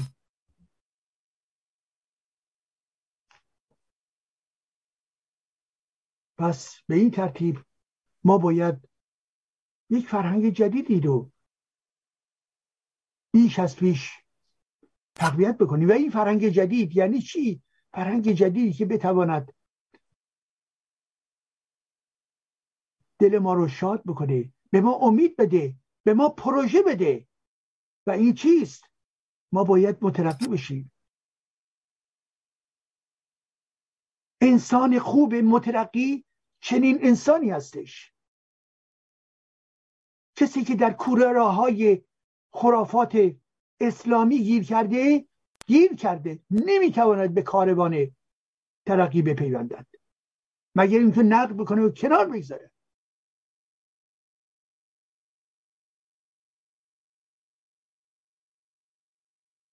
بله هم ادیانی هستند که بسیار بسیار سهم منفی شدیدی دارن مانند اسلام که جلوی ترقی رو می‌گیرن. هم ایدولوژی هستن که برخی ایدولوژی هایی که در واقع جلوی حرکت رو میبندن و دوگماتیز رو عملا تشویق می‌کنن و نمی‌گذارن جهان نوین دیده بشود. نمی‌ذارن در واقع ذهنیت باز اندیشه باز روش کنه. کسانی که به دوگماتیزم استالینیستی دوچار هستند مترقی نیستند. مترقی نیستند. اونها در دوگ ها معتبر هستند و همه دیگران را ناسزا می‌گویند. به عنوان اینکه بورژوا هست به عنوان اینکه ارتجایی هست به عنوان اینکه چه و چه و چه و چه هستش. محور ما حقوق بشر هست. و چسبیده به این آزادی هست. چسبیده به این نقد آزاد هست. چسبیده به این دموکراسی هست. انسانهای آزاد. منتهای مراتب عزیزان من در تمام جوامع آزادی من در ضمن با آسیب ها می‌تواند تو هم باشد. آزادی ها و نوع زندگی من می‌تواند با برخوردهای منفی و آرکایی که من در زم تو هم باشد. ولی این روند فکر می‌تواند مرا خوششار بکنه. خوششار و باز هم خوششار بکنه. تاریخ یک خطی که نیست که برخی افکارم میان و بعد تأخیر می‌کنن. و برخی افکاری هم هستن که بد بودن زش بودن و شما امروز بهشون می‌رسید که اینها بد بودن زش بودن. خب تغییر می‌کنید تغییر می‌دهید. این حداقل جسارت و شجاعت ما می‌تواند باشد. بله ما قادر هستیم به دنبال خردگرایی نه خردگرایی فرد خردگرایی که در کنار هم با دیگران در طی گفتگوها سیغل می‌خورد. یعنی پذیرفتن گفتگوی متضاد. استدلال آوردن. و نه حقنی بلکه آموزش روانی داشتن. آموزش بر پایه وجدان داشتن.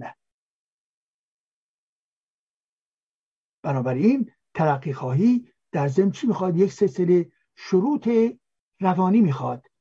شجاعت خود رو در مسیر انتقاد قرار بدیم و بیاموزیم و افکاری که کهنه شدن رو زیر سوال ببریم تغییر بدیم نترسیم نهراسیم و انسان ها به این ترتیب راه خودشون رو برای پیشرفت خودشون باز می‌کنن.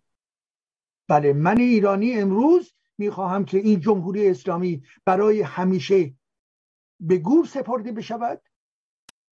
و یک کشور باز با انسانهای شهروند. نمیگم انسانهای کامل دوستان من اینو نمیگم. انسانهای شهروند. انسانهایی که داره این نقص هم هستن ولی در ضمن آزادی فکر دارن خودمختاری دارن به پلورالیز اعتقاد دارن. این انسان ها انسان های شهروند در زن می‌خوان زندگی بسازن. که زندگی درش چی باشه؟ می‌خوان خوشبخت باشن می‌خواهند رفاهی داشته باشن می‌خواهند به سربلندی یک کشور کمک بکنند. می‌خواهند ملت ایران باز هم و باز هم بالا بیاید و نقش برجسته ایفا بکند در جهان امروز. و می‌خواهند سرزمین رو برای همیشه در واقع چیکار کنند؟ به نقطه بالاتر و برتری هدایت بکنند این بود بحث امشب ما. میبخشید قدری طولانی شد. به امید تندرستی شما و شادمانی شما. متشکرم.